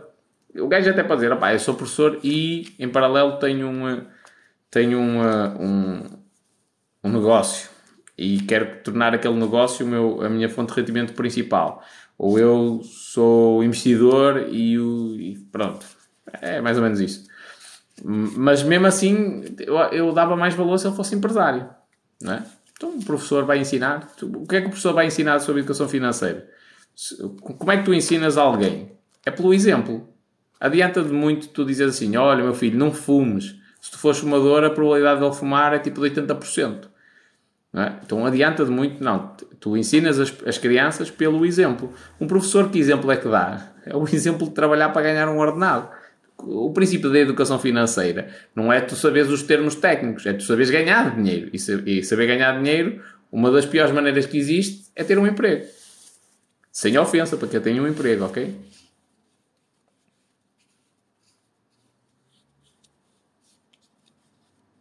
Há imenso conteúdo na internet sobre criptomoedas. Ah, sim, senhor. E no outro dia, a propósito desse vídeo, que era uma formação do Banco de Portugal coisas assim do género, sobre educação financeira, o que é que eu vi? Vi os formadores que são típicos professores. Pá, as minhas desculpas a quem estiver aqui for professor, que é o gajo cheio de medo, cocozinho que não consegue fazer mais nada na vida a não ser estudar, ler aquilo, decorar, chapar aquela cena num, num exame. As minhas desculpas para quem estiver aqui e for professor. Um, é básico demais. Okay? Básico demais. Uh, e não desmerecendo o trabalho que fazem e aturar as crianças e tudo mais, mas comparar isso, a dificuldade disso, com a dificuldade que é empreender e criar um negócio, estamos a falar do 1 um e do 1000. Não, não há ponta por onde se lhe pegue. Se formos comparar isso com a complexidade dos investimentos, e em aspas, não é? E portanto, o que, é, o que é que eu vi naquela, naquela, naquela em específico? Vi pessoas extremamente medrosas a dar a entender que dominam um tema que nem sequer eles dominam. Não faz sentido nenhum. E por exemplo, comigo, se me tivessem a dar essa formação, mesmo eu sendo criança, adolescente, uh, iam ter sérios problemas, porque a primeira coisa que eu sempre fui conhecido de fazer isto, que era encostar as pessoas à parede e tipo dar argumentos que depois eles não conseguiam rebater. Então eu, eu se me vão explicar como é que eu ganho dinheiro, como é que eu, eu giro o meu dinheiro, como é que eu posso construir riqueza, a primeira coisa que eu vou perguntar à pessoa que me está a dar a formação é conseguiu? E ela vai dizer que não. Ok, mas está no processo? Está, a, está a aplicar aquilo que está a fazer? E ela vai me dizer também que não. Então, o que é que me está a ensinar? Dizer claro, nem toda a gente pode ter um negócio, é insustentável. Não vai acontecer, claro. Não, isso é, é uma ideia, lá está, é uma ideia de teóricos. Sempre que alguém venha dizer, ah, não podemos ser todos empresários, é só a teoria. É o típico, é o típico pessoal da academia das universidades. As minhas desculpas, novamente, não é nada contra, contra ti pessoalmente, é a ideia do pessoal da, da academia, porque uh, equacionar esse cenário é mesmo de quem não tem a mínima percepção da dificuldade que é criar um negócio. Tipo, a maioria das pessoas não tem a coragem de o fazer. A coragem. Tem ideias, eh, ideias que vão mudar o mundo, vão construir a próxima Google, Deus me livre, são muito bons, só que não têm a mínima ideia da dificuldade que é criar um negócio. E, e mesmo não tendo essa ideia, eles nem sequer arriscam a criar. Então,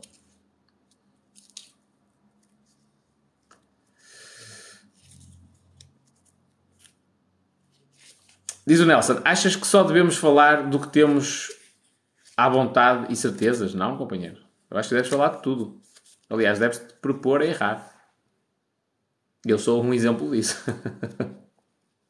e o que faz confusão a muita gente, que é, eu posso não estar à vontade num tema, mas consigo falar com uma convicção que o pessoal diz, foda-se, este gajo não percebe nada, está ali a dizer aquela cena. É o que é. E às vezes tenho mesmo convicção. Estou certo, estou, acredito que estou certo. E posso estar errado, mas acredito que estou certo, pronto. E passo essa convicção às pessoas. Que é uma das coisas essenciais. Se tu fores vender, a, a diferença entre um professor e um empreendedor. Se tu fores vender a alguém e tu vais naquela cena de epá, mas eu não domino bem esta matéria, esquece, não vais vender a ninguém. Ninguém, ninguém. Mentaliza-te isto, a ninguém. Nem o gajo mais burro à face da terra te vai comprar. Sem ofensa a ninguém também. Não te vai comprar porquê? Porque tu não estás a transmitir confiança. Tipo, tu estás a dizer uma coisa, o teu inconsciente, as tuas expressões corporais estão a dizer precisamente o contrário. Tu não tens segurança daquilo que estás a dizer. Agora, um empreendedor, ele pode, pode não ter a certeza absoluta, mas ele tem convicção. Pronto, é o suficiente. E ele tem consciência de que não há nada no mercado que seja perfeito. Ninguém vende um produto perfeito, ninguém tem um serviço perfeito, ninguém. Então ele pode não ter convicção plena de, do produto dele, não é? Ele sabe que ele está inacabado, é, salvo seja, mas tem convicção em relação àquilo que se está a vender. Tipo, o Steve Jobs, quando lançou o primeiro iPhone, ele tinha plena consciência de que aquilo não era o melhor telefone possível. Agora, era o melhor possível para sair para o mercado naquele momento. E isso era uma cena importante, porque há, há uma coisa nos negócios chamada time to market, que é o momento em que tu entras no mercado. Se não entras ali, não és o primeiro. Entras depois, mas já a concorrência passou por ti e as pessoas lembram-se do número 1, um, não se lembram do número 2.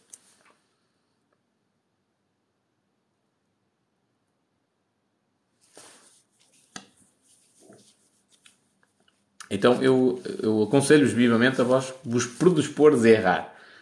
Faz sentido. Aliás, eu gravei um vídeo que até foi polémico sobre isso, sobre a escola. Sobre hum, tu quereres errar, tu fazeres de propósito para errar. É a melhor lição que tu podes, tu podes ter. As pessoas que.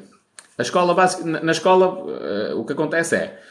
O sistema uh, avalia. Uh, na, ou melhor, no sistema escolar, a pessoa que tem as melhores notas, que nunca erra, que tem vindo a tudo, que acerta sempre, é a pessoa mais inteligente. É que tem mais conhecimento, é a pessoa perfeita. Na vida real, a pessoa que mais erra é que tem mais conhecimento. A escola primeiro ensina e eventualmente depois pode surgir um erro uma, e uma, uma consequente aprendizagem. Ou melhor, há a aprendizagem inicial, mas depois pode surgir um erro que traga uma segunda aprendizagem. No, no, no mundo real é, é precisamente o contrário, que é primeiro há um erro, e esse erro traz uma aprendizagem. É sempre assim. Então, são coisas completamente diferentes. E uma cena é falar, outra cena é fazer. É? Eu dizer-vos assim, gravai conteúdo para o TikTok, esquece aí os haters, esquece, ui, os haters são pessoas frustradas, não interessam a ninguém. É verdade, não estou a dizer mentira nenhuma. Mas uma coisa é eu dizer, outra coisa é eu fazer. Uma coisa é eu saber o que é que é lidar com haters, na prática, outra coisa é eu saber na teoria o que é que é lidar com haters, porque na teoria é muito fácil e eu isso posso falar com legitimidade. Na teoria é muito fácil mesmo. Vou ignorar. Na prática é bem mais complexo, Porque nós somos os ser, seres humanos irracionais em muitas coisas.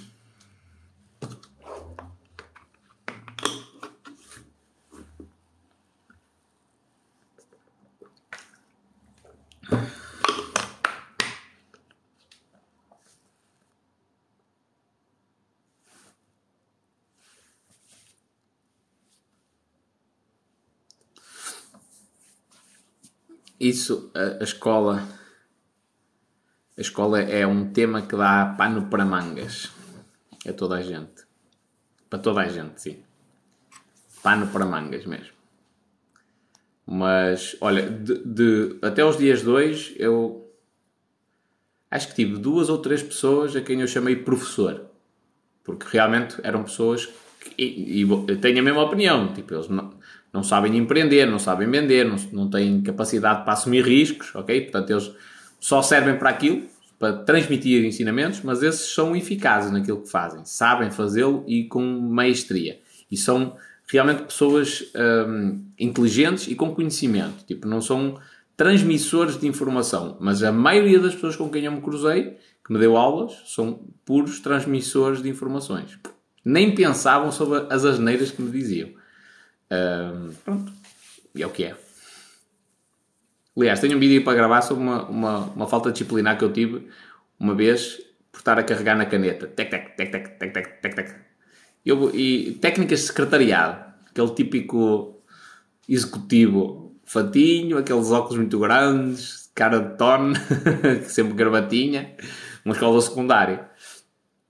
Escusado será dizer que é um, um gajo que tentou lançar um negócio, frustrado, e vivia das aulas que dava. Uh, porque não, dá, não serve para mais nada, ele não tem competência para mais nada. Uh, novamente, sem ofensa a ninguém.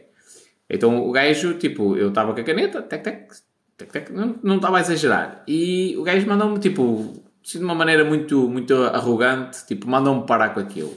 E eu, miúdo, tipo, com 15 anos, eu achei que aquela merda era estúpida. Então, tipo, isto é uma ofensa à minha liberdade. Eu não estou a fazer nada de mais só porque a minha caneta o está a incomodar Tipo, ele não tem o direito de me estar a gritar daquela maneira. Achei que era estúpido. Então a partir daí foi tec, tec, tec, tec, tec, tec. não, tipo, falta disciplinar.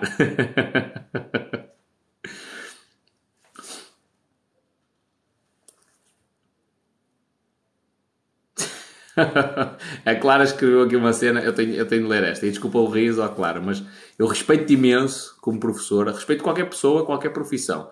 Mas o que tu disseste é completamente descabido, que é um professor é um empreendedor porque investe e acredita em cada, aluno. Esquece. Esquece. Isso é uma realidade muito diferente da que tu estás habituado.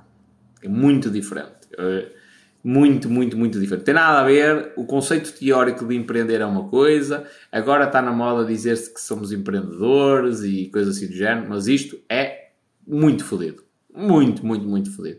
Comes o pão que o diabo amassou muitas vezes aprendes a viver no limite muitas vezes. Aliás, eu ainda hoje eu estava a ver um vídeo do Gary Vee uh, e é engraçado quando a gente vê alguém a dizer uma cena que se alinha com a nossa maneira de pensar, tipo, a gente até bate palmas para essas fotos. e o que é que acontece? Eu, eu não sei se o pessoal tem esta percepção, mas para o meu negócio existir hoje, em 2022, eu basicamente hipotequei a minha vida toda. Eu em 2019, final de 2019, fui despedido da função pública, ok? Portanto, sei bem a mama que é trabalhar para o Estado português. Fui despedido da função pública e eu tinha duas hipóteses, que era a primeira, ia à procura de um emprego e tentava lançar o meu projeto em part-time, mas tinha aquele dinheirinho para pagar as minhas contas e tal, ou então pegava em todo o dinheiro que eu tinha, não era nenhuma fortuna, e arriscava tudo. E quando eu digo tudo, é tudo. Tipo, no dia anterior a eu receber o primeiro pagamento de um, cliente meu, a minha conta tinha menos de 3 dígitos, ok? Portanto, se corresse mal, eu provavelmente não tinha... Oi? Não tinha dinheiro para conseguir fazer as compras básicas para a semana seguinte. E tinha de pegar numa mochila e sair logo a correr à procura de um emprego, ok? Portanto, quando eu digo que arrisquei tudo, eu arrisquei tudo. Tudo, tudo, tudo, tudo. E, um, e para o projeto existir da dimensão que existe hoje, eventualmente eu ter as, as fontes de rendimento que tenho, eu tive também de investir muito do meu tempo. Portanto, todos os dias entre, gravava um podcast, durante um ano fiz isto. Todos os dias gravava um podcast às 5 da manhã, gravava entre 30 a 90 vídeos por dia para o TikTok e ainda fazia uma live entre 2 a 6 horas. Tipo, isto hipotecou a minha vida. Eu não tinha mais, eu não fazia mais nada a não ser trabalhar. Esta é a cena. Quando tu queres crescer um negócio, esquece a ideia de ganhar dinheiro. Então é do género: ganhaste, investiste, ganhaste, investiste, tudo. Andas sempre com a corda ao pescoço, sempre, sempre. Agora é lógico que eu tenho algumas reservas para nunca cair no, no, no, numa situação em que encupra com outras pessoas, até porque já tenho outras pessoas que estão pelas quais eu sou responsável, digamos assim. Uh, estão sobre a minha alçada. Uh, mas andas sempre com a corda ao pescoço, sempre no limite, ok? E eu vi o Gary Vee a falar disto e ele a dizer: Eu, quando no COVID veio o Covid-19 e, e, entrou a, a pandemia e a quarentena, os três dos meus top 5 clientes mandaram uma mensagem a dizer que não iam conseguir pagar. E ele disse: A minha estratégia para a empresa é uma estratégia de crescimento, não é uma, uma estratégia de lucro. Como é uma estratégia de crescimento, nós temos uma margem muito reduzida. E isto colocou logo em causa a, a cena do negócio. Isto é uma realidade que um professor não tem a percepção. Mesmo os gajos que falam sobre, sobre áreas económicas e financeiras não têm essa percepção prática na maioria das situações. E é completamente diferente, isto posso dizer com toda a legitimidade, é completamente diferente tu até ser gestor de uma empresa e gerires o dinheiro dos outros do que tu seres o dono da tua empresa e gerires o teu dinheiro. Completamente diferente.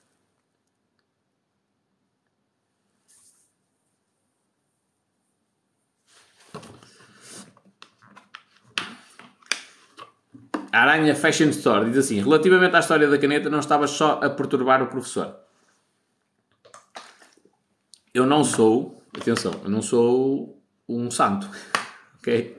Não estou a dizer que o homem não tinha razão de reclamar comigo. Mas, primeira, primeira coisa, eu não estava a fazer nada de mal, mesmo. Eu acredito que aquilo foi, tipo, tornou-se um vício. Estava com a caneta, tec, tec, tec, tec. Pronto, tudo bem.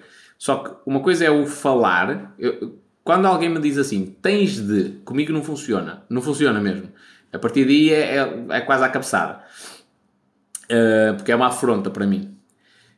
O, ele falar comigo e explicar que eventualmente eu estava a chatear outros colegas meus, ou alguém, algum colega meu me dizer, ei pá, para com isso, estou-me a tentar concentrar, isso é uma cena. Mas ele não fez isso. Ele falou de uma forma imperativa e obrigou-me, tipo, quase que me humilhou, entre aspas, a parar com aquilo.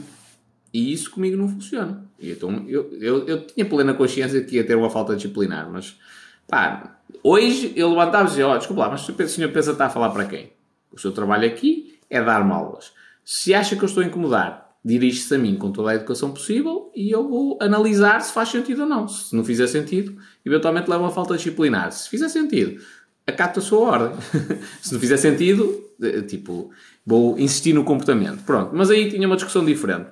Mas hoje tem 34 anos, na altura tinha 15. Okay? Uh, com 15 anos de idade, eu achei que aquilo era uma ofensa à minha liberdade e decidi manter a minha liberdade. E continuei com a caneta. E levei uma falta disciplinar.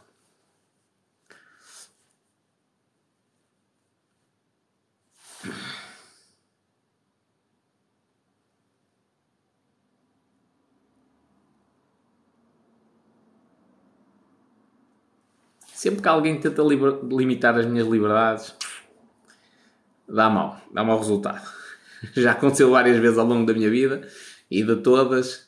Estás a ver quando, quando, quando se junta um grupo de pessoas e diz assim: ah pá, ninguém tem coragem de fazer isto. O gajo que tem coragem sou, normalmente sou eu. E um cagatacos, mas o gajo que aparece lá e que faz aquela merda, toda a gente reclama, toda a gente diz que vai fazer greve, depois chega o seu dia e ninguém faz.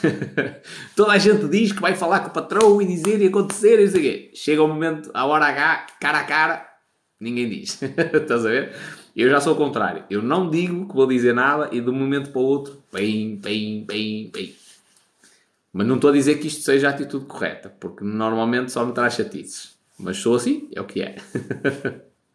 é uma coisa que eu vou tentando mudar. Mas também gosto muito da minha frontalidade. Algumas coisas não. Lá está, nós temos de saber o nosso lugar do mundo. Eu demorei muito tempo a perceber que o meu lugar é no lado de empreender e não é propriamente no lado de acatar ordens. Dessa forma, estás a ver? Que não há nada de mal, nem numa cena nem, nem na outra. Às vezes a nossa personalidade não é para aquilo. É lógico que por mais empregos que eu possa testar, eu vou me sentir sempre deslocado porque a minha, a minha, a minha vontade, a minha paixão é empreender. Mas eu tenho, da, da cena da escola, eu tenho N de histórias, mas tipo N, N, N, N de histórias. O pessoal pagava-me cerveja para eu tripar com os professores. Desde o primeiro dia.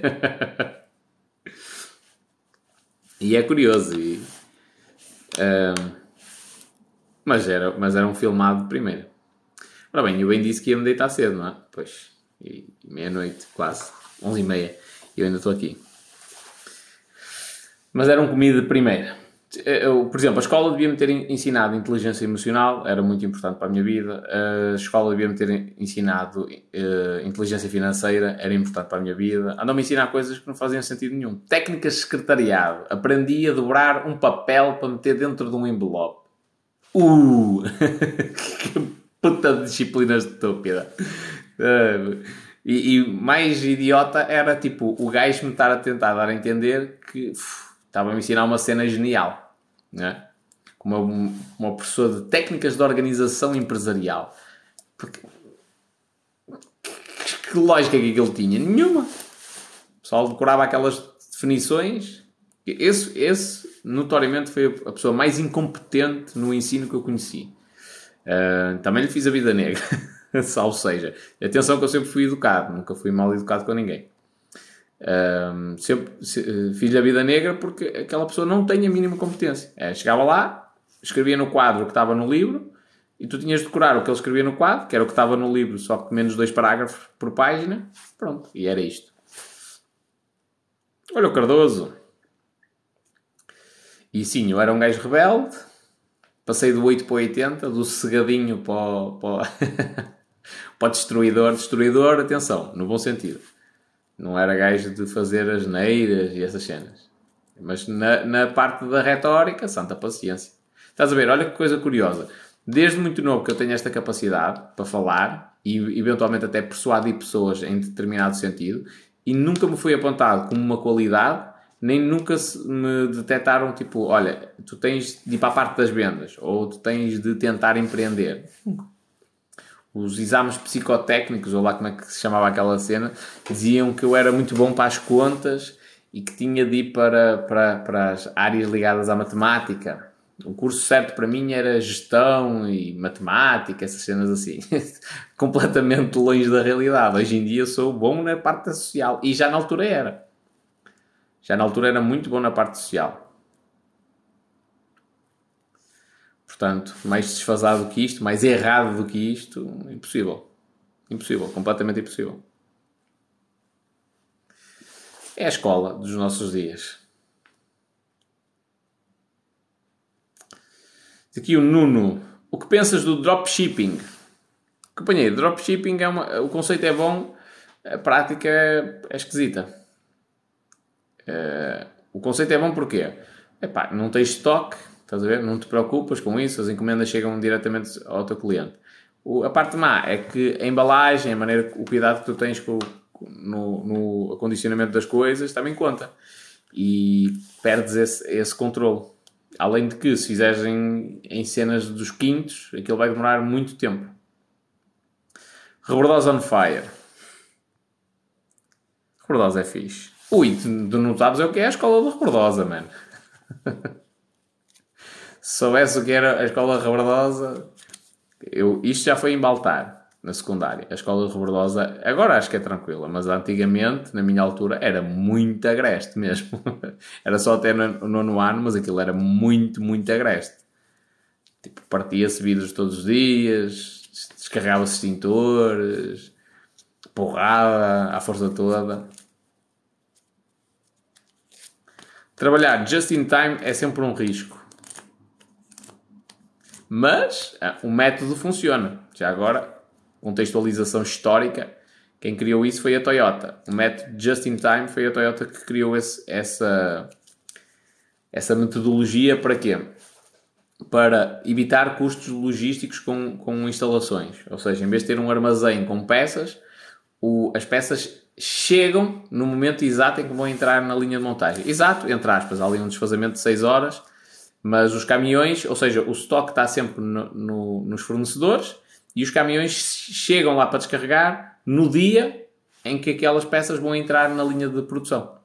E com isto, imagina uma fábrica, em vez de ocupar 5 campos de futebol, ocupa só um.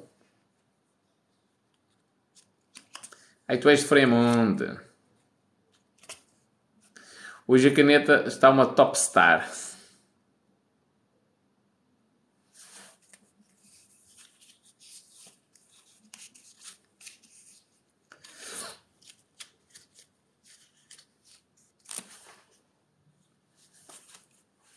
Uh -uh.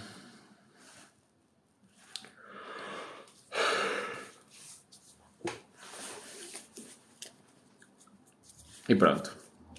Posso ir embora? Estou cansado. Nem, nem sabia. Eu tenho tanta coisa para falar que nem sei o que é que eu devo falar. Hoje fui à função pública. Tranquilo, tranquilo, calminho. As coisas. Eh, as coisas. Opá, o que é que me revolta? Não, não, eu não tenho problema nenhum em, eh, em chegar a um organismo e mesmo para mim e para os meus negócios, atuais e futuros eu não tenho problema nenhum do pessoal andar, tipo, sem stress, fazer as coisas com tempo. Não, não, não, nem, nem vejo. Aliás, eu sou treinador, não é? Um treinador tem consciência de que. Sou de natação, neste caso. Um treinador tem consciência de que nunca tem o atleta a 100%. 100% é no período da prova e durante aquele período específico. Mas o resto do tempo ele anda, anda entre os 75%, talvez, 80%. Às vezes tem de fazer um treino mais calmo para recuperar, 40%, 50%, não é? Da carga máxima. Um, portanto, eu tenho essa consciência. E aceito que o pessoal ande na boa, tipo, não, sem grande stress. Agora, quando há um pico de trabalho, o pessoal tem de dar gás. E eu não vi precisamente o contrário.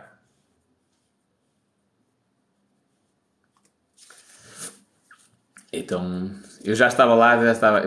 O que é que me fez confusão? Porque eu estava eu estava, eu estava, eu tinha marcação, sem stress, mas havia lá uma senhora que era mãe, foi com o filho, porque hoje não teve aulas de tarde, não sabia da cena da marcação, acho que falharam imenso um, a mostrar às pessoas como é que faziam a marcação online, não basta só dizer é o SIGA, porque quem fizer uma pesquisa no Google, procurar por SIGA, vão-lhe aparecer outros sites.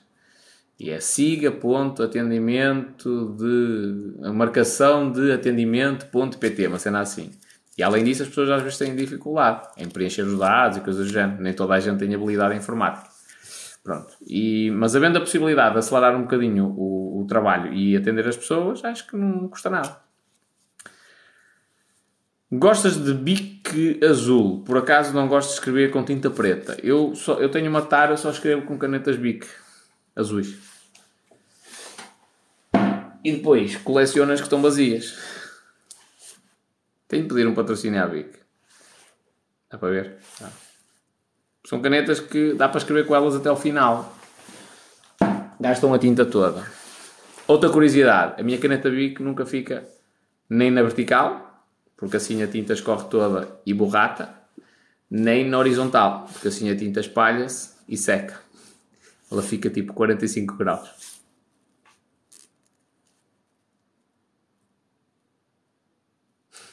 A Bic é um clássico, adoro, desde o tempo que ajudava a enrolar a fita de cassetes. Tal e qual. Já agora, a Bic, outra curiosidade, tem um buraco que é por causa da pressão atmosférica, que é para poder escrever em altitude.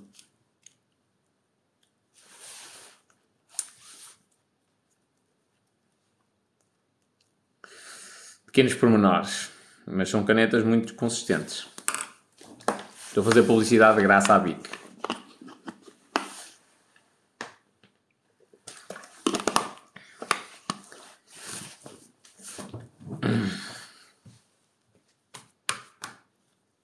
Já a ver se alguém ia dizer alguma, alguma bacurada para eu. Bom, mas tenho de dormir. Está na hora. tudo tem ciência, é verdade. E depois é engraçado, há pessoal que diz assim: ah pá, mas tiveram sorte. Eu também vendo canetas, eles tiveram sorte. Não, eles foram mais inteligentes que tu. Aqui na minha zona também há, há muitos, muitas pessoas que fazem mesas e cadeiras. Epá, o não sei quem teve sorte. Não teve, mano. O, o, os teus móveis não estão bons. Não são funcionais. O espanhol e fala português? Sim. Já agora, outra curiosidade. Ainda hoje confirmei isso. Já tinha ido ler a legislação, mas hoje confirmei isso no registro civil. Não é possível legalmente em Portugal eu alterar o meu nome para o espanhol. Só. Não dá. Tenho de ficar com o meu nome verdadeiro. Tenho uma edição prateada e dourada. Ah, isso já é coniça a mais. Eu, tenho, eu também tenho ali algumas canetas de cor. Tipo, verde fluorescente, ro, uh, roxo, rosa, uh, azul clarinho, verde, depois as normais, verde, vermelho e preto. Mas isso é, é conice para fazer os, os mapas mentais. Onde é que está o caderno? Está aqui. Agora vou-vos mostrar os meus dotes os meus dotes como, como desenhador. Isso é para fazer mapas mentais.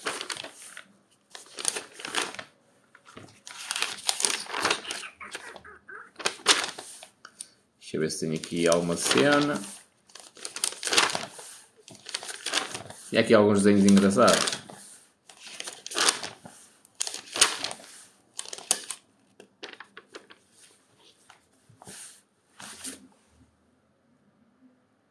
Para fazer isto.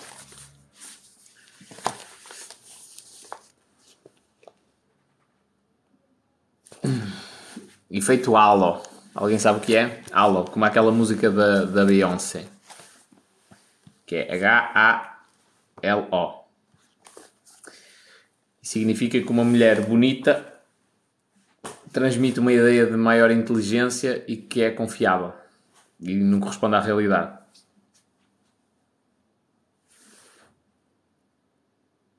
Quem é que usa? A Nicas usa aqui o, o, os mapas mentais. Muito bem. O meu nome verdadeiro é segredo. São giros os bonecos. Este daqui são, eh, são, são falsos. Porque eu fui ver tipo a net e copiei. Copiei. Não, não calquei nem nada mas copiei. o Rei vai nu. A história do Rei Banu é bonita. Isanicas, sim, os mapas mentais ajudam a organizar ideias, tal e qual. É uma técnica de estudo espetacular. Copy-paste de bonecos. Neste caso tem de ser eu a desenhar. Para ter efeito tem de ser eu a desenhá-los. Técnicas de estudo. Coisas que não me ensinaram na escola e que faz todo, todo sentido e toda a diferença para conseguir ampliar o conhecimento. Pum, pum, pum, pum.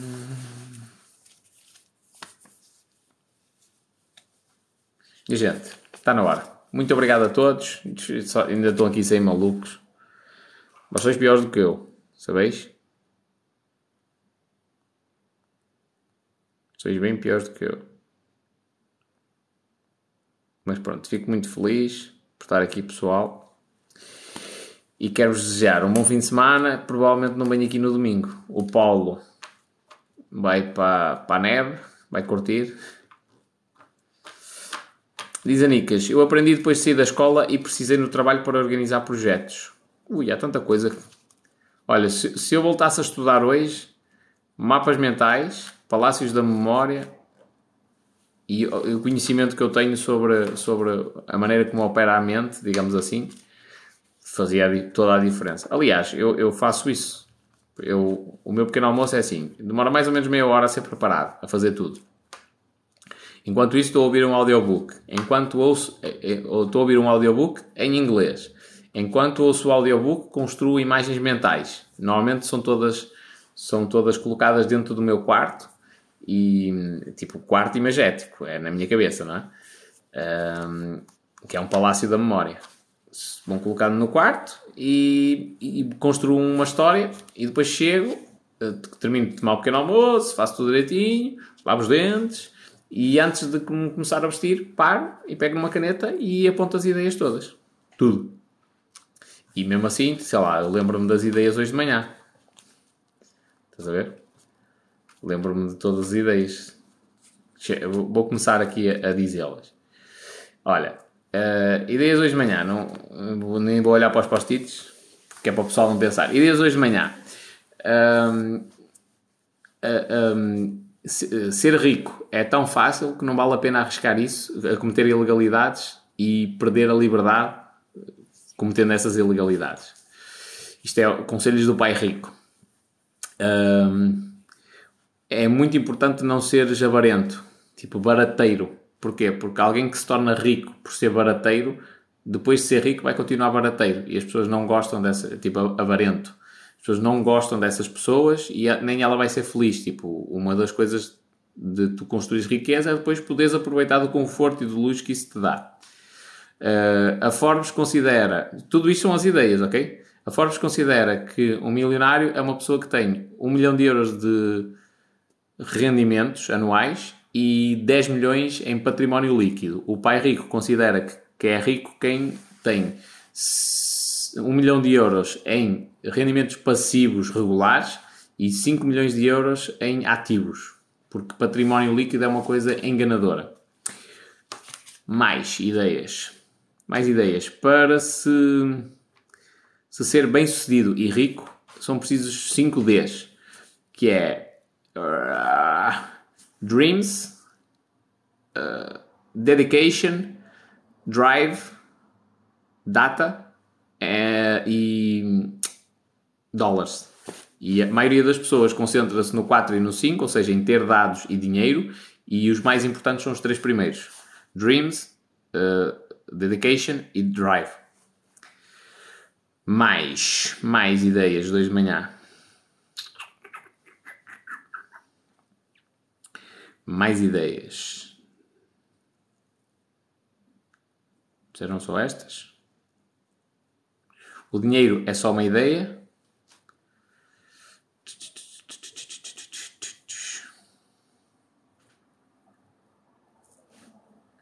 Existem dois tipos de pessoas: as que compram bilhetes e as que vendem bilhetes. E se tu queres ficar rico, tens de estar do lado das pessoas que vendem bilhetes.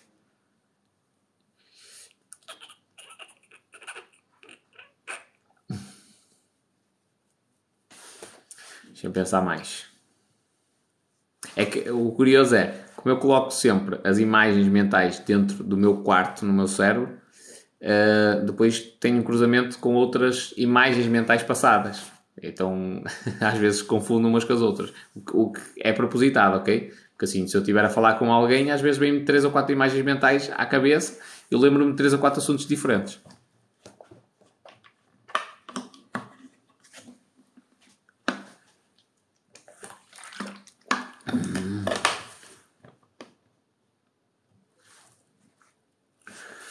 Pronto, e acho que foi isso. Hoje de manhã acho que foi isso.